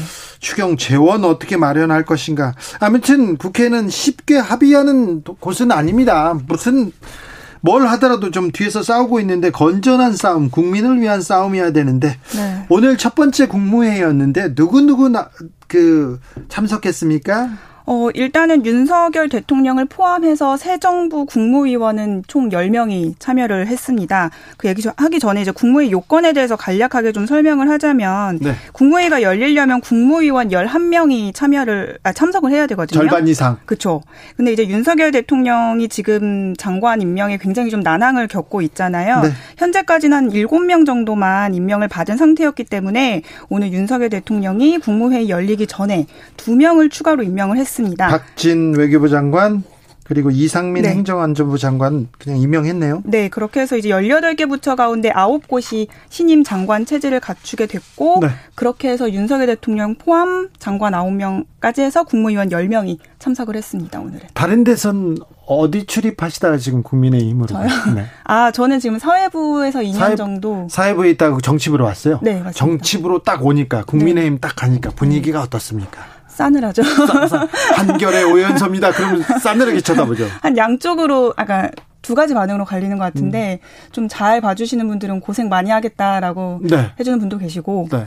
좀 싸늘하게 좀 음, 냉랭하게 대하는 분들도 계시고 막 싸우려고 하는 사람들도 있거든요. 음. 근데 그런 사람들 그런 사람들하고 이렇게 목소리를 높이면 안 돼요. 어떻게 해야 될까요? 그냥 가만히 보고 있으세요. 그 네, 가만히 보고 있어. 아, 이 사람이 이렇구나. 음. 다음번에 또 가보세요. 네. 그리고 또 국민의힘에서도 또 모르겠다. 네. 가는 힘들 거예요. 네. 새로 오신 오연석 기자님 반갑습니다. 그레이스 님이 환영해 주셨고요. 손실 보상금은 뭐고 또 방역 지원금은 뭔가요? 이렇게 3309 님이 이렇게 물어봤는데 코로나 때문에 피해를 본 손실 보상을 일단 기본적으로 아, 지난 정부에서 400만 원 정도 주- 지원했는데 이번에 맞춰서 1000만 원은 맞춰주겠다 해서 600만 원을 지급하겠다 이게 공약 사항이었습니다. 그런데 민주당에서 큰 사고가 터졌어요. 네, 오늘 오전에 발표가 됐었죠. 박완주 의원이 제명이 됐습니다. 사유는 성비위 의혹인데요. 사실 구체적인 내용은 공개가 되지 않았어요. 피해자 보호 차원에서. 그래서 민주당에서 이제 공식적으로 내놓은 발표는 이제 당 내에서 성비위 사건이 발생해서 당 차원으로 제명 처리를 했다고 밝혔고요. 이렇게 밝히면 네. 기자들이 취재를 하잖아요. 그쵸. 언제적 사건인지 당사자는 누군지 좀 취재한 거 있습니까? 저는 일단 민주당 출입이 아니어서 오늘은 여기 취재에는 좀 시간을 쏟지는 못했는데 아, 정치부 기자 답네요. 정치적으로 바로 또 예, 그런데요. 뭐 일단은 피해자 보호 차원에서 이제 네. 사건에 대해서는 정확히 밝히지 않겠다는 게 민주당의 입장이고. 내부 입장이었고요. 이거 그런데 경찰이나 경찰 조사가 이어질 사안 아닌가요? 아직은 당 차원의 처리 방안에 대해서만 좀 고민을 하고 있는 걸로 알고 있고요. 대신 이제 국민의힘에서도 그렇고 다른 당에서도 그렇고 경찰에서 수사할 사건으로까지 진행이 돼야 한다고 촉구를 하고 있는 상황이긴 합니다. 이 얘기가 그 전에도 조금 나왔던 얘기입니까? 아, 민주당에서 성비위 사건이 있다 있다 계속 얘기를 좀 들었던 것도 같은데 아무튼 박지원 비대위원장은 뭐라고 할지 궁금합니다. 네, 곧바로 이제 페이스북에 글을 올려서 본인 입장도 밝혔는데요. 어, 여성을 온전한 인격체로 대우하는 당을 만들어야만 국민 앞에 당당할 수 있다고 하면서 네. 어, 과거에 잘못 아, 잘못된 과거를 끊어내자고 하면서 이제 사과의 글을 본인도 올렸습니다. 여성을 온전한 인격체로 대우하는 당을 만들어. 이건 지극히 당연한 건데 민주당이 지극히 당연한 이런 기본도 지금 못 하고 있다. 이렇게 지금 사과의 글을 올린 겁니다. 국민의힘에서는 뭐라고 합니까? 네, 국민의힘에서 도 공식적으로 논평을 내서 어, 입장을 냈는데요. 어, 박원순 오거돈 성범죄 사건으로 국민의 심판을 받은 지 1년도 안 됐는데 민주당은 달라지지 않았다고 공식적이 공식적으로 비판 입장을 냈습니다. 그래서 지금 제명을 하기는 했지만 책임 있는 자세로 수사기관 의뢰까지 나서라고 촉구를 했습니다. 네. 또 뭐 당내에서 최고위원인 조수진 의원도 이 기사를 공유하면서 어 공유하기도 했고 또 어 인수위에 있었었죠. 장예찬 청년소통 TF 단장은 민주당이 민주당 했다라고 비판을 하기도 했습니다. 민주당에서 왜 이렇게 성비위 사건 계속되는 걸까요? 글쎄요, 뭐 이게 어느 한 당만의 문제는 아닌 것 같은데 우리 사회에서 어쨌든 이런 권력형 성범죄가 아직도 좀 어, 이렇게 많이 발생을 했는데도 불구하고 끊이지 않고 있다는 생각이 좀 착잡함이 드네요. 그렇죠. 좀 나아질 거라고 생각했는데 아직은 갈 길이 먼 것 같습니다. 네. 요거 지방선거에 큰 영향 미치지 않을까요? 국민의힘에서 아주 벼르고 있기 때문에 당연히 좀 영향을 미칠 거라고 보는데요. 네. 그 민주당 내에서는 돌발 악재를 만났다는 어, 얘기가 나오고 있다고 합니다. 그렇죠. 이 박완주 의원이 중진 의원이잖아요. 삼선이요. 네, 삼선 중진 의원인데다가 어, 당내에서 좀 수석 대변인이라든지 요직을 좀 거쳤고 대표적으로 또 586 그룹에 속하는 의원이거든요. 네. 그래서 이런 의원의 성비위 의혹으로 당내에서는 어떻게 대응해야 하느냐. 에 대한 비상이 좀 걸렸다는 얘기가 나오고 있고 또 말씀하셨지만 민주당 내에서 지금 이성 비위가 이번만 있었던 게 아니었잖아요. 네. 안희정 전 충남지사를 비롯해서 박원순 서울시장, 오거돈 부산시장에 이르기까지 이 반복된 성범죄로 국민 지탄을 받아왔기 때문에 어 또 이 사건이 지금 이 지방선거 20일을 앞두고 발생한 거거든요.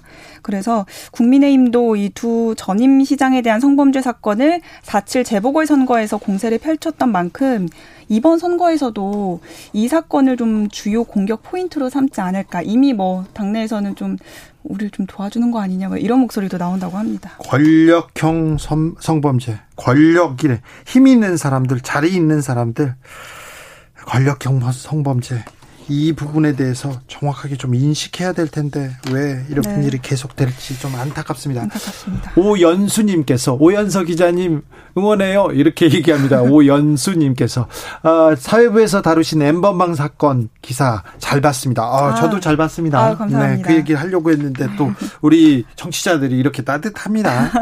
오늘 6일 지방선거 후보 등록 시작됐어요. 어떤 후보들 주목받고 있습니까? 네, 오늘 내일이 후보 등록 기간입니다. 선거운동 기간은 19일부터 31일까지고요. 후보들 우리가 지금 알고 있는 주목받고 있는 후보들이 오늘 많이 등록을 했습니다. 후보 등록하고 사진 찍고 이건 또 관심 없고요. 그런데요. 네. 자, 각 당들 전략은 어떤가요? 네, 이번 선거가 또 지금 정부 출범한 지 21일 만에 치러지는 선거잖아요. 그래서 국민의힘에서는 정권 안정론을 들고 나오면서 선거전을 펼칠 걸로 보이고요. 정권 안정. 네. 민주당에서는 오히려 조기 평가론을 들고 나와서 역공을 펼칠 수 있다는 전망이 나오고 있습니다. 조기 평가요. 며칠도 안 됐는데요.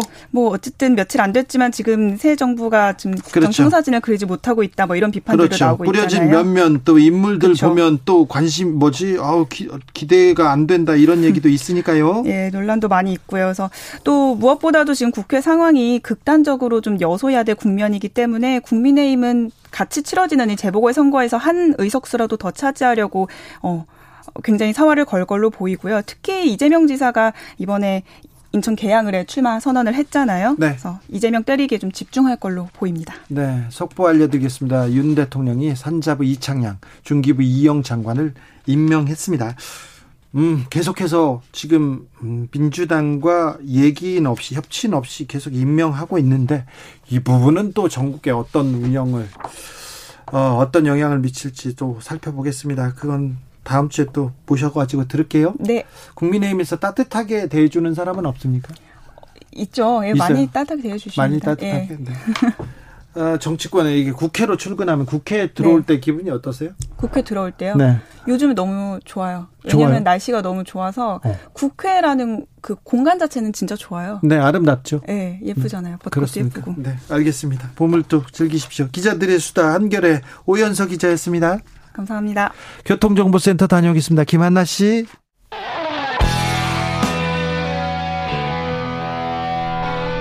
스치기만 해도 똑똑해진다. 드라이브 스루 시사 주진우 라이브.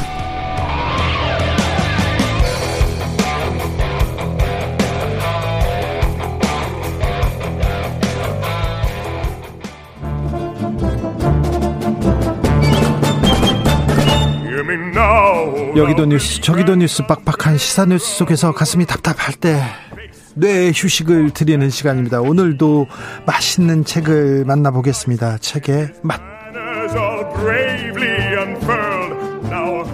김갑술 평론가 어서 오세요. 네, 안녕하세요. 정선태 국민대 교수 어서 오세요. 네, 안녕하세요.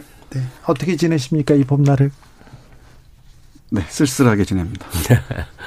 외롭고 쓸쓸하다는 사람이 많아요. 네, 외롭고 쓸쓸하게 네. 지냅니다. 세상은 외롭고 쓸쓸해. 김현식 노래가 계속 저를 휘감고 있습니다.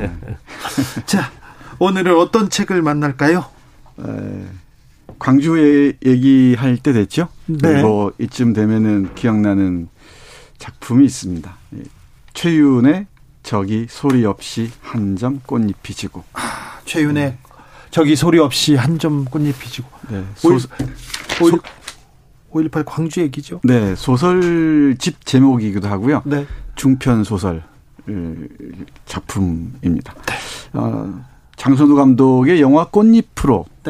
잘 알려져 있습니다. 이정현 씨가 주연을 네, 맡았던. 아, 그렇죠. 무서운 주연이었죠. 충격적이었어요. 네, 그때. 충격적이었죠. 네. 네. 어, 그리고 이 1988년이란 시점에서 이런 소설이 나왔다는 게 지금 읽어도 예. 좀 놀라울 정도긴 해요. 네. 꽃자주 빛깔에 우단 치마를 간신히 걸치고 묘지 근처를 배회하는 한 소녀. 이 소녀에 대한 얘기죠. 네. 이 첫 문장, 프롤로그죠? 이 프롤로그 첫 문장을 읽으면 전체 윤곽이 좀 보이는데, 네. 에, 오늘 우리 김갑 선생님 말이 없으십니까? 왜 이렇게 쓸쓸해 보이세요? 아니, 가장 얘기, 듣- 얘기 듣는 거예요. 너무, 네. 너무 쓸쓸해 보이시네. 아니, 이 소녀가 바로 광주 민주화 항쟁 이 무렵에 오빠와 아, 어머니를 잃었습니다. 그리고 이 어머니가 에, 총에 맞아 쓰러진 상황에서 어머니 손을 뿌리치고 자기만 도망, 도망쳤다는 그 죄책감, 원죄의식 같은 거죠. 상처에 고통스러워 하다가 여기저기를 떠돌게 됩니다. 오빠 닮은 사람을 따라가서 이런, 이런저런 일도 벌어지고요. 그 소녀, 꽃자주 빛깔의 우단 치마를 간신히 걸치고 묘지 근처로 표현한 한 소녀의 그 상징성, 의미를 읽는 게 이 소설 핵심 아닌가 싶기도 해요. 김갑수 선생님? 예. 아니, 뭐, 좀 다른 얘기를 하자면요. 그, 우리가 사는데 여러 감각을 대변하는 많은 것들 있잖아요. 네. 음악이 네. 즐거움을 주고, 뭐 음식 먹으면 쾌적해지고 뭐 이런 것들. 근데 이제 문학이 하는 기능이 원래는 여러 가지였는데, 지금 남아있는 마지막 기능이 인간에게 고통을 체험하게 하는 일인 것 같아요. 음. 우리가 너무나 고통을 비켜가는 삶을 하거든요. 드라마나 영화도 다 막 그 새드 엔딩, 비극적 결말 나면 다 싫어해요. 음. 근데 삶에 고통이 없는 게 아니잖아요. 네. 그러니까 문학적 추체험을 통해서 그 고통의 뿌리까지 가볼 수 있는 게 지금 문학의 마지막 남은 기능인 것 같은데 이 5.18 문학이라는 게 있어요. 음. 네? 우리가 체험했던. 근데 많은 것들이 이제 사건으로 접근을 해요. 어떤 일이 벌어졌는지를 이제 묘사하는 거예요. 근데 전혀 다른 접근법이 있거든요. 근데 최윤이라는 음, 작가가 1988년에 쓴 오늘 소개해드린 이 작품이 바로 전혀 다른 접근법이에요. 그렇죠. 저기 소리 없이 한 점 꽃잎이 지고 이 작품은 뭐냐면 그냥 어떤 미친 여자의 이야기예요.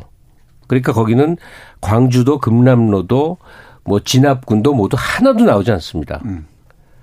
다만 어떤 형체를 알 수 없는 어떤 거대한 것에 의해서 어, 엄마가 총 맞아 죽고 딸아이가 실성을 하고 오빠가 어디론가 실종이 됐는데 죽은 상태가 돼서 그 실성한 여자의 자신의 내적 독백이 한 축으로 흘러가고 그 실성한 여자를 그 거두어서 공장 일꾼이 학대를 하다가 나중에 애착감을 느끼는 미묘한 심리전의 과정이 이야기의 또 한 축을 이루고 그다음에 우리라고 표현되는 일군의 청년들이 그 소녀를 찾아다녀 사실 죽은 오빠의 음, 친구들인데 이 세 축이 흘러 들어가서 우리가 알고 있는 그 역사적 사건을 일단 전혀 배제해 놓고 굉장히 심리적으로 고통스럽고 불안하고 또는 무서운 어떤 이야기 속으로 들어가게 하는 게 그리고 그 글 자체도 굉장히 그런 식으로 어 그러니까 이 서술적 독법이 아니라 시적 독법으로 아주 이렇게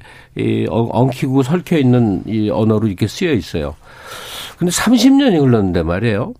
너무나 많은 그 5.18 문학이 존재함에도 불구하고 바로 이 최윤 씨의 저기 저 한입 꽃잎 지금 이게 두고두고 거론되고 그렇죠. 또 거론되고 또 거론됩니다. 네, 네. 그러니까 어그 각 장르의 고유성 문학으로 치면 그 형상화라고 하는 다큐멘터리적 기능이 아니라 문학으로 승화시켰던 그 기능이 사람들에게 지금도 여전히 울림을 주는구나. 저도 이번 기회에 다시 읽었거든요. 네. 이, 이 책을 책이 어딘지 사라졌더라고. 그래서 새로 사서 다시 읽었는데 굉장히 뜨겁게 밀려오는 걸 느끼면서 야 이게 정말 이 시점에 다시 읽을 가치가 있는 역작이었구나 하는 걸 그 새삼 느꼈습니다. 맞습니다. 신, 성민이 5월은 애도의 계절입니다. 저희는 대학교 다니는 5월에 민주화 운동하다가 학생 운동하다가 하늘나라로 가신 분들이 많아가지고 5월이 거의 굉장히 뭐, 뭐, 장례를 치른 달이기도 하고, 네. 수모의 달이기도 했는데, 또 5.18에 대한 얘기를 안 할 수가 없네요. 네, 그런데. 속보 잠깐 말씀드리겠습니다. 북한에서 동해상으로 탄도미사일을 발사했다고 합니다. 네. 아무튼 5월은 추모의 달입니다. 네, 중요한 말씀하셨는데 에, 문학의 역할이랄까 기능이 에, 우리가 망각하고 싶은 고통을 추체험하게 한다는 것 중요한 지적이고요. 다른 표현을 얘기한다면은 에, 이 문학은 억압된 목소리들, 이 목소리를 내지 못한 사람들을 대리 대변해주는 그런 역할도 할 수가 있겠죠. 그렇죠. 이런 실성한 이른바 그 미친년의 내면 풍경이죠. 내면 풍경을 그려내 그려내서 우리에게 전달해 주는 것도 문학의 중요한 역할일 것 같습니다. 그리고 또 말씀하신 것처럼 무엇을 얘기하는 것보다는 어떻게 얘기하느냐가 문학에는 상당히 중요하죠. 네, 여기 이, 이 소설은 어, 세 개의 시점이 서로 엇갈리면서 기술되는데 문장 하나하나를 꼼꼼하게 읽을 필요가 있습니다. 그래야 느낌이 살아나요. 그러니까 한마디로 말해서 좀 어려워요. 어려워요. 쉽게 읽을 수 있는 소설은 아니에요. 네. 정선태 교수님이 방금 전에 문학적 표현을 하신 겁니다. 네. 네. 그래서 읽다 보면은 읽다 보면은 이게 그림으로도 그려지고 네. 또 뭐 흐르는 영상처럼 슬로우 비디오처럼 흘러가기도 하고 예. 그렇기도 합니다. 근데 최윤 선생이 워낙이 문학 불문과 교수이기도 하고요. 네. 또 문학 연구자이기도 하고 하고 또 번역자이기도 해서 그런지 모르겠습니다. 문장으로 좀 들어가 볼까요? 문장으로 들어가서 보는 게 훨씬 생생할 것 같습니다. 네. 예, 그런데 이런 문장입니다. 그 마지막 총을 맞고 쓰러지는 장면을 묘사하는 부분인데요. 한번 들어보시죠. 갑자기 아우성이 터졌어. 저 앞에서 무슨 일이 일어나고 있었던 거야. 그리고 그 거대한 물살이 뿔뿔이 흩어지기 시작했어. 그 빛나던 얼굴이 일그러지고 찢기고 젖혀지면서 무더기로 바닥에 나뒹굴었어. 그래, 그 얼굴들을 똑같이 물들이고 있던 피, 피, 빨간 피. 갑자기 그 큰 시가지가 비어지는 것처럼 사람들이 물살이 사방으로 흩어졌어.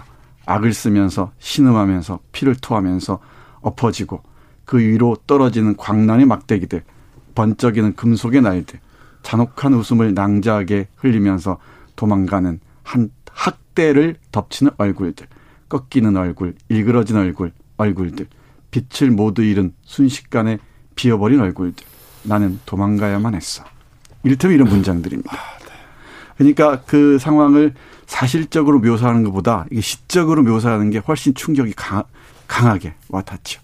그 80년대 아주 큰 시위 한가운데는 서울대 이해주 교수라고 있어요. 무용가인데. 네, 항상 오셨죠. 예, 원래 이 승무 전공한 분인데 이때부터는 그 살풀이굿 네. 이 천을 확 찢으면서 가서 그 저- 세계 언론에 다 나오고 그랬던 분이 이 1년 전에 이제 작고하셨거든요. 네. 그래서 어제 바로 그 추모 예술제를 했었어요. 예. 그 경기 아트센터라고 서울로 치면 예, 저 서- 세종문화관 같은 데가 있어요. 네. 거기 갔었는데 뭐 당연히 이 정말 춤 춤꾼들이 나와서 여러 공연들도 하고 뭐 다큐멘터리 나왔는데 맨 끝에 그 현대무용단이 나와서 어한 20분 정도에 걸쳐서 와 아무런 것도 없이 그 검은 옷 입은 채로 어떤 그 뭐라고 뭐라고 설명해야 되나 기괴한 그 소리에 맘춰서 어 몸짓을 하는데 거의 전율하는 체험을 했어요. 그러니까 이게 추상화의 힘이야. 그렇죠. 추상화 힘이. 추상화 됐을 때 소비하는 사람이 많은 걸 주체적으로 느낄 수 있는 거예요. 그러니까 이 얘기를 또 드린 이유가 바로 어 최윤 소설이 그 너무나 시적으로 얽히고 설킨 문장 속으로 들어가면 나중에 막 머리가 아파지고 그러는 게 사실인데 잘 읽다 보면 스토리 라인이 잡히거든요.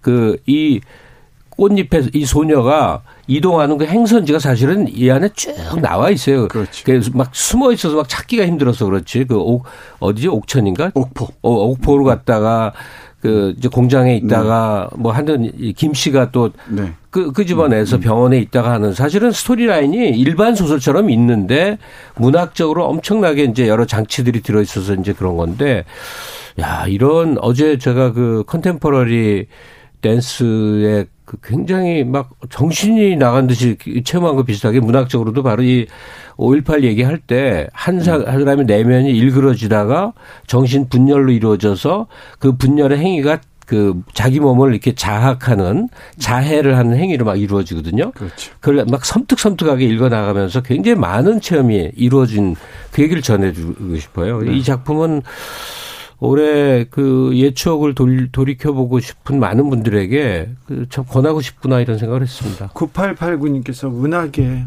마지막 기능이 고통을 체험하게 한다는 건데요. 삶은 너무 언제나 고통스러워요. 이 고통을 이 고통으로 이기는 거지. 문학의 고통으로. 고통을 많이 겪으면 강해지죠 사람이. 그만 겪고 싶어요. 에, 이제 어떤 고통이 더 심각한지 모르겠네. 그 현실적 고통과 문학적 고통. 네. 그 거리가 어느 정도 되는지 잘 모르겠습니다. 네. 이 금방 읽어드린 그 부분처럼 이렇게 이야기를 해체해 놓고서 우리를 새로운 방식으로 이 고통을 경험하게 하고 이 그러니까 실성한 여자아이니까 15살쯤 된 여자아이의 그 독백의 형식으로 그려지고 있거든요. 네. 그게 합리적인 논리적으로 기술될 수가 없잖아요. 막 뒤섞인 어지럽 어지러운 그 이 표현들인데 그 표현들을 하나하나 예, 가물이 하다 보면은 정리하다 보면은 왜 이 여자아이가 이렇게 에, 자해를 하고 고통스러운 길을 가고 이러는지를 알 수가 있습니다. 그리고 또 하나는 어, 제 얘기가 계몽적이라고 어들 말씀하시는데 어쩔 수 없습니다만은 이왜이 이 아이는 이런 고통 속을 고통의 심연에서 못 태어나오는가? 여기서는 검은 휘장이라 그러는데요. 눈을 뜨고 싶, 싶, 싶 어, 눈을 뜨고 싶지 않은 거죠, 사실은. 그러니까 네. 거기서 갇혀서 못 태어나오는가 여기까지를 얘기해야 되고 아직도 우리 주위에 이런 소녀가 배회하고 있지는 않은지 한 번쯤은 돌아볼 필요가 있지 않을까 싶습니다. 5월을 맞이해서. 네. 제가 몇 년 전에 정말 역사에 남을 불후의 명절을 썼는데 하나도 안 팔렸어요. 김갑수 선생님이? 네. 그 이유를 보니까 제목이 너무나 길고 이상해서 기억을 못하는 제목이 거야. 어떤 제목이냐? 어떻게 미치지 않을 수 있겠니? 아, 네. 클래식 해설서인데. 네. 아니, 그, 아, 그, 네. 그렇게 또 역사적 명전까지는 안 되겠던데요. 아, 제, 제 주관적으로. 아, 예. 바로 이 작품이 그래요. 음. 최윤 씨이 책 제목이 예.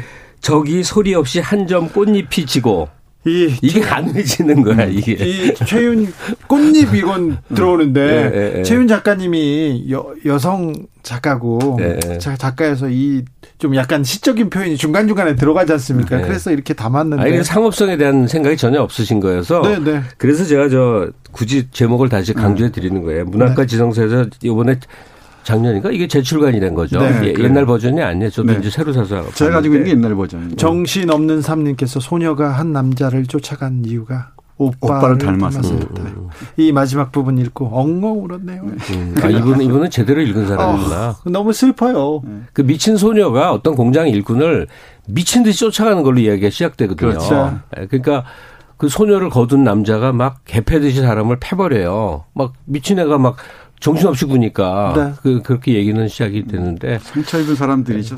네. 네. 예, 해서 저는 금방 청취자분께서 마지막 부분을 말씀하셨는데 이 프롤로그 부분, 네. 맨 앞에 있는 프롤로그 부분을 꼭 기억하셨으면 좋겠다. 좀 읽어주세요. 읽어드리고 싶어요. 네. 예, 아, 이렇게 시작합니다. 당신이 어쩌다가 도시의 여러 곳에 누워 있는 묘지 옆을 지날 때, 당신은 꽃자주 빛깔의 우단 치마를 간신히 걸치고 묘지 근처를 배회하는 한 소녀를 만날지도 모릅니다. 그녀가 당신에게로 다가오더라도 걸음을 멈추지 말고 그녀가 지나간 후 뒤를 돌아보지도 마십시오. 찢어지고 때 묻은 치마폭 사이로 상처처럼 드러난 맨살이 행여 당신의 눈에 띄어도 아무것도 보지 못한 듯 고개를 숙이고 지나가 주십시오. 당신이 20대의 청년이라면 당신의 나이에 어쩔 수 없이 갖게 되는 야생의 빛나는 시선을 가지고 있다면 먼지 낀 때에 절어 가닥난 긴 머리채 시든 꽃송이로 화관 장식을 하고 꽃, 꼭 당신을 바라보고 있지만 아는 초점 있는 시선으로 그녀는 머리채에 꽂힌 꽃보다 더 붉은 웃음을 흘리면서 당신 뒤를 쫓아올 것입니다. 그리고 이어집니다. 네, 브로콜리님께서 우크라이나 부모를 잃고 울며 걸어가던 아이도 생각납니다. 얘기하는데 음. 그렇죠? 네. 아, 네. 우크라이나 상, 상황을 보면서 우리도 저런 때가 있었지 한국 전쟁이 있었고요. 그리고 5.18 때 생각하는 분들 많습니다. 네, 많습니다. 그 하나 이제 끝으로 덧붙이고 싶은데 그 문학 작품 원작으로 뭐 영화가 참 많이 만들어지는데 이 최윤 씨 소설을 영화로 만든 장선우 감독의 꽃잎은 정말 역작입니다. 네, 수작입니다. 네. 네. 그 장선우라는 감독이 거듭거듭 얘기될 정말 괴상한 사람입니다. 네. 한국 역사에 이 괴상한 예술가들이 좀 있는데 정말 괴상한 사람이에요. 네. 그러니까 여러 여러모로 여러모로 괴상한 사람이죠. 근데 이 작품은 뛰어나고 그 주역을 맡은 이정현 씨는 음. 뭐 우리는 다들 바꿔 그 노래로 기억을 많이 하죠. 가수로 많이 기억을 하죠. 근데 저는 굳이 얘기를 하면 이 꽃잎에서 처음 이제 캐스팅 됐을 때와 성실한 나라의 앨리스라고 한 음. 2, 3년 전에 독립 예술 영화의 주연이 됐는데 그 영화도 정말 이상한 영화인데 아주 매혹적이에요. 그래서 야 이정현 씨가 죽지 않았구나. 정말 이게 연기는 이게 뭐 탁월하죠. 예, 예. 네. 네. 광주를 소재로 한 영화들이 많이 있죠. 네. 택시 운전사까지. 네. 제가 본 바에 따르면은 박하사탕과 이 꽃잎이 뭐 제가 보기엔 최고인 것 같습니다. 네. 그리고 문학 작품을 볼 때 메시지에 주목하는 경우가 많잖아요. 무엇을 얘기하는가. 그보다 이, 그 무엇을 얘기하는 과정에 주목하면서 읽으시면은 어휘부터 문장 하나하나까지 네. 이 발화하는 방식까지 주목하다 보면 문학이 전혀 다르게 아마 다가올 음. 겁니다. 저기 소리 없이 한 점 꽃잎이 지고를 읽고 이 영화 꽃잎을 보면 굉장히 많은 게 그렇죠. 아, 네. 많은 생각이 들 것 같습니다. 이호 구사님께서 영화 꽃잎이 다시 스쳐가요. 음. 당시에 괜히 봤다 싶을 정도로 충격적이었거든요. 두분 말씀 듣고 나니까 고통이 목적이었군요. 그러니까요. 고통스러워가지고 저는 중간에 막 뛰쳐나오고 싶더라고요. 그- 아, 네. 그런 작품들 있죠. 8182님 현실이 힘들고 고통스러운 것은 과거에 집착하고 오지 않는 미래를 걱정하기 때문입니다. 현실에 행복하세요 얘기하는데 이게 어려워요. 어렵습니다. 그죠? 그러기가 참 어렵죠. 네, 현실에 행복하기가 어렵죠. 뭘까요? 글쎄요. 이런 근데 이제 고통을 느끼는 사람들이 궁극적으로 행복한 사람들인 거죠. 행복 행복 외치는 사람들이 그게 이제 가짜 행복이라고 그 문학 비평 용어도 그렇죠. 있어요. 리시안 골드만 용어인데 뭐냐면 현대인이라 이제 현대인이 어느 시점부터인지 모르겠는데 네.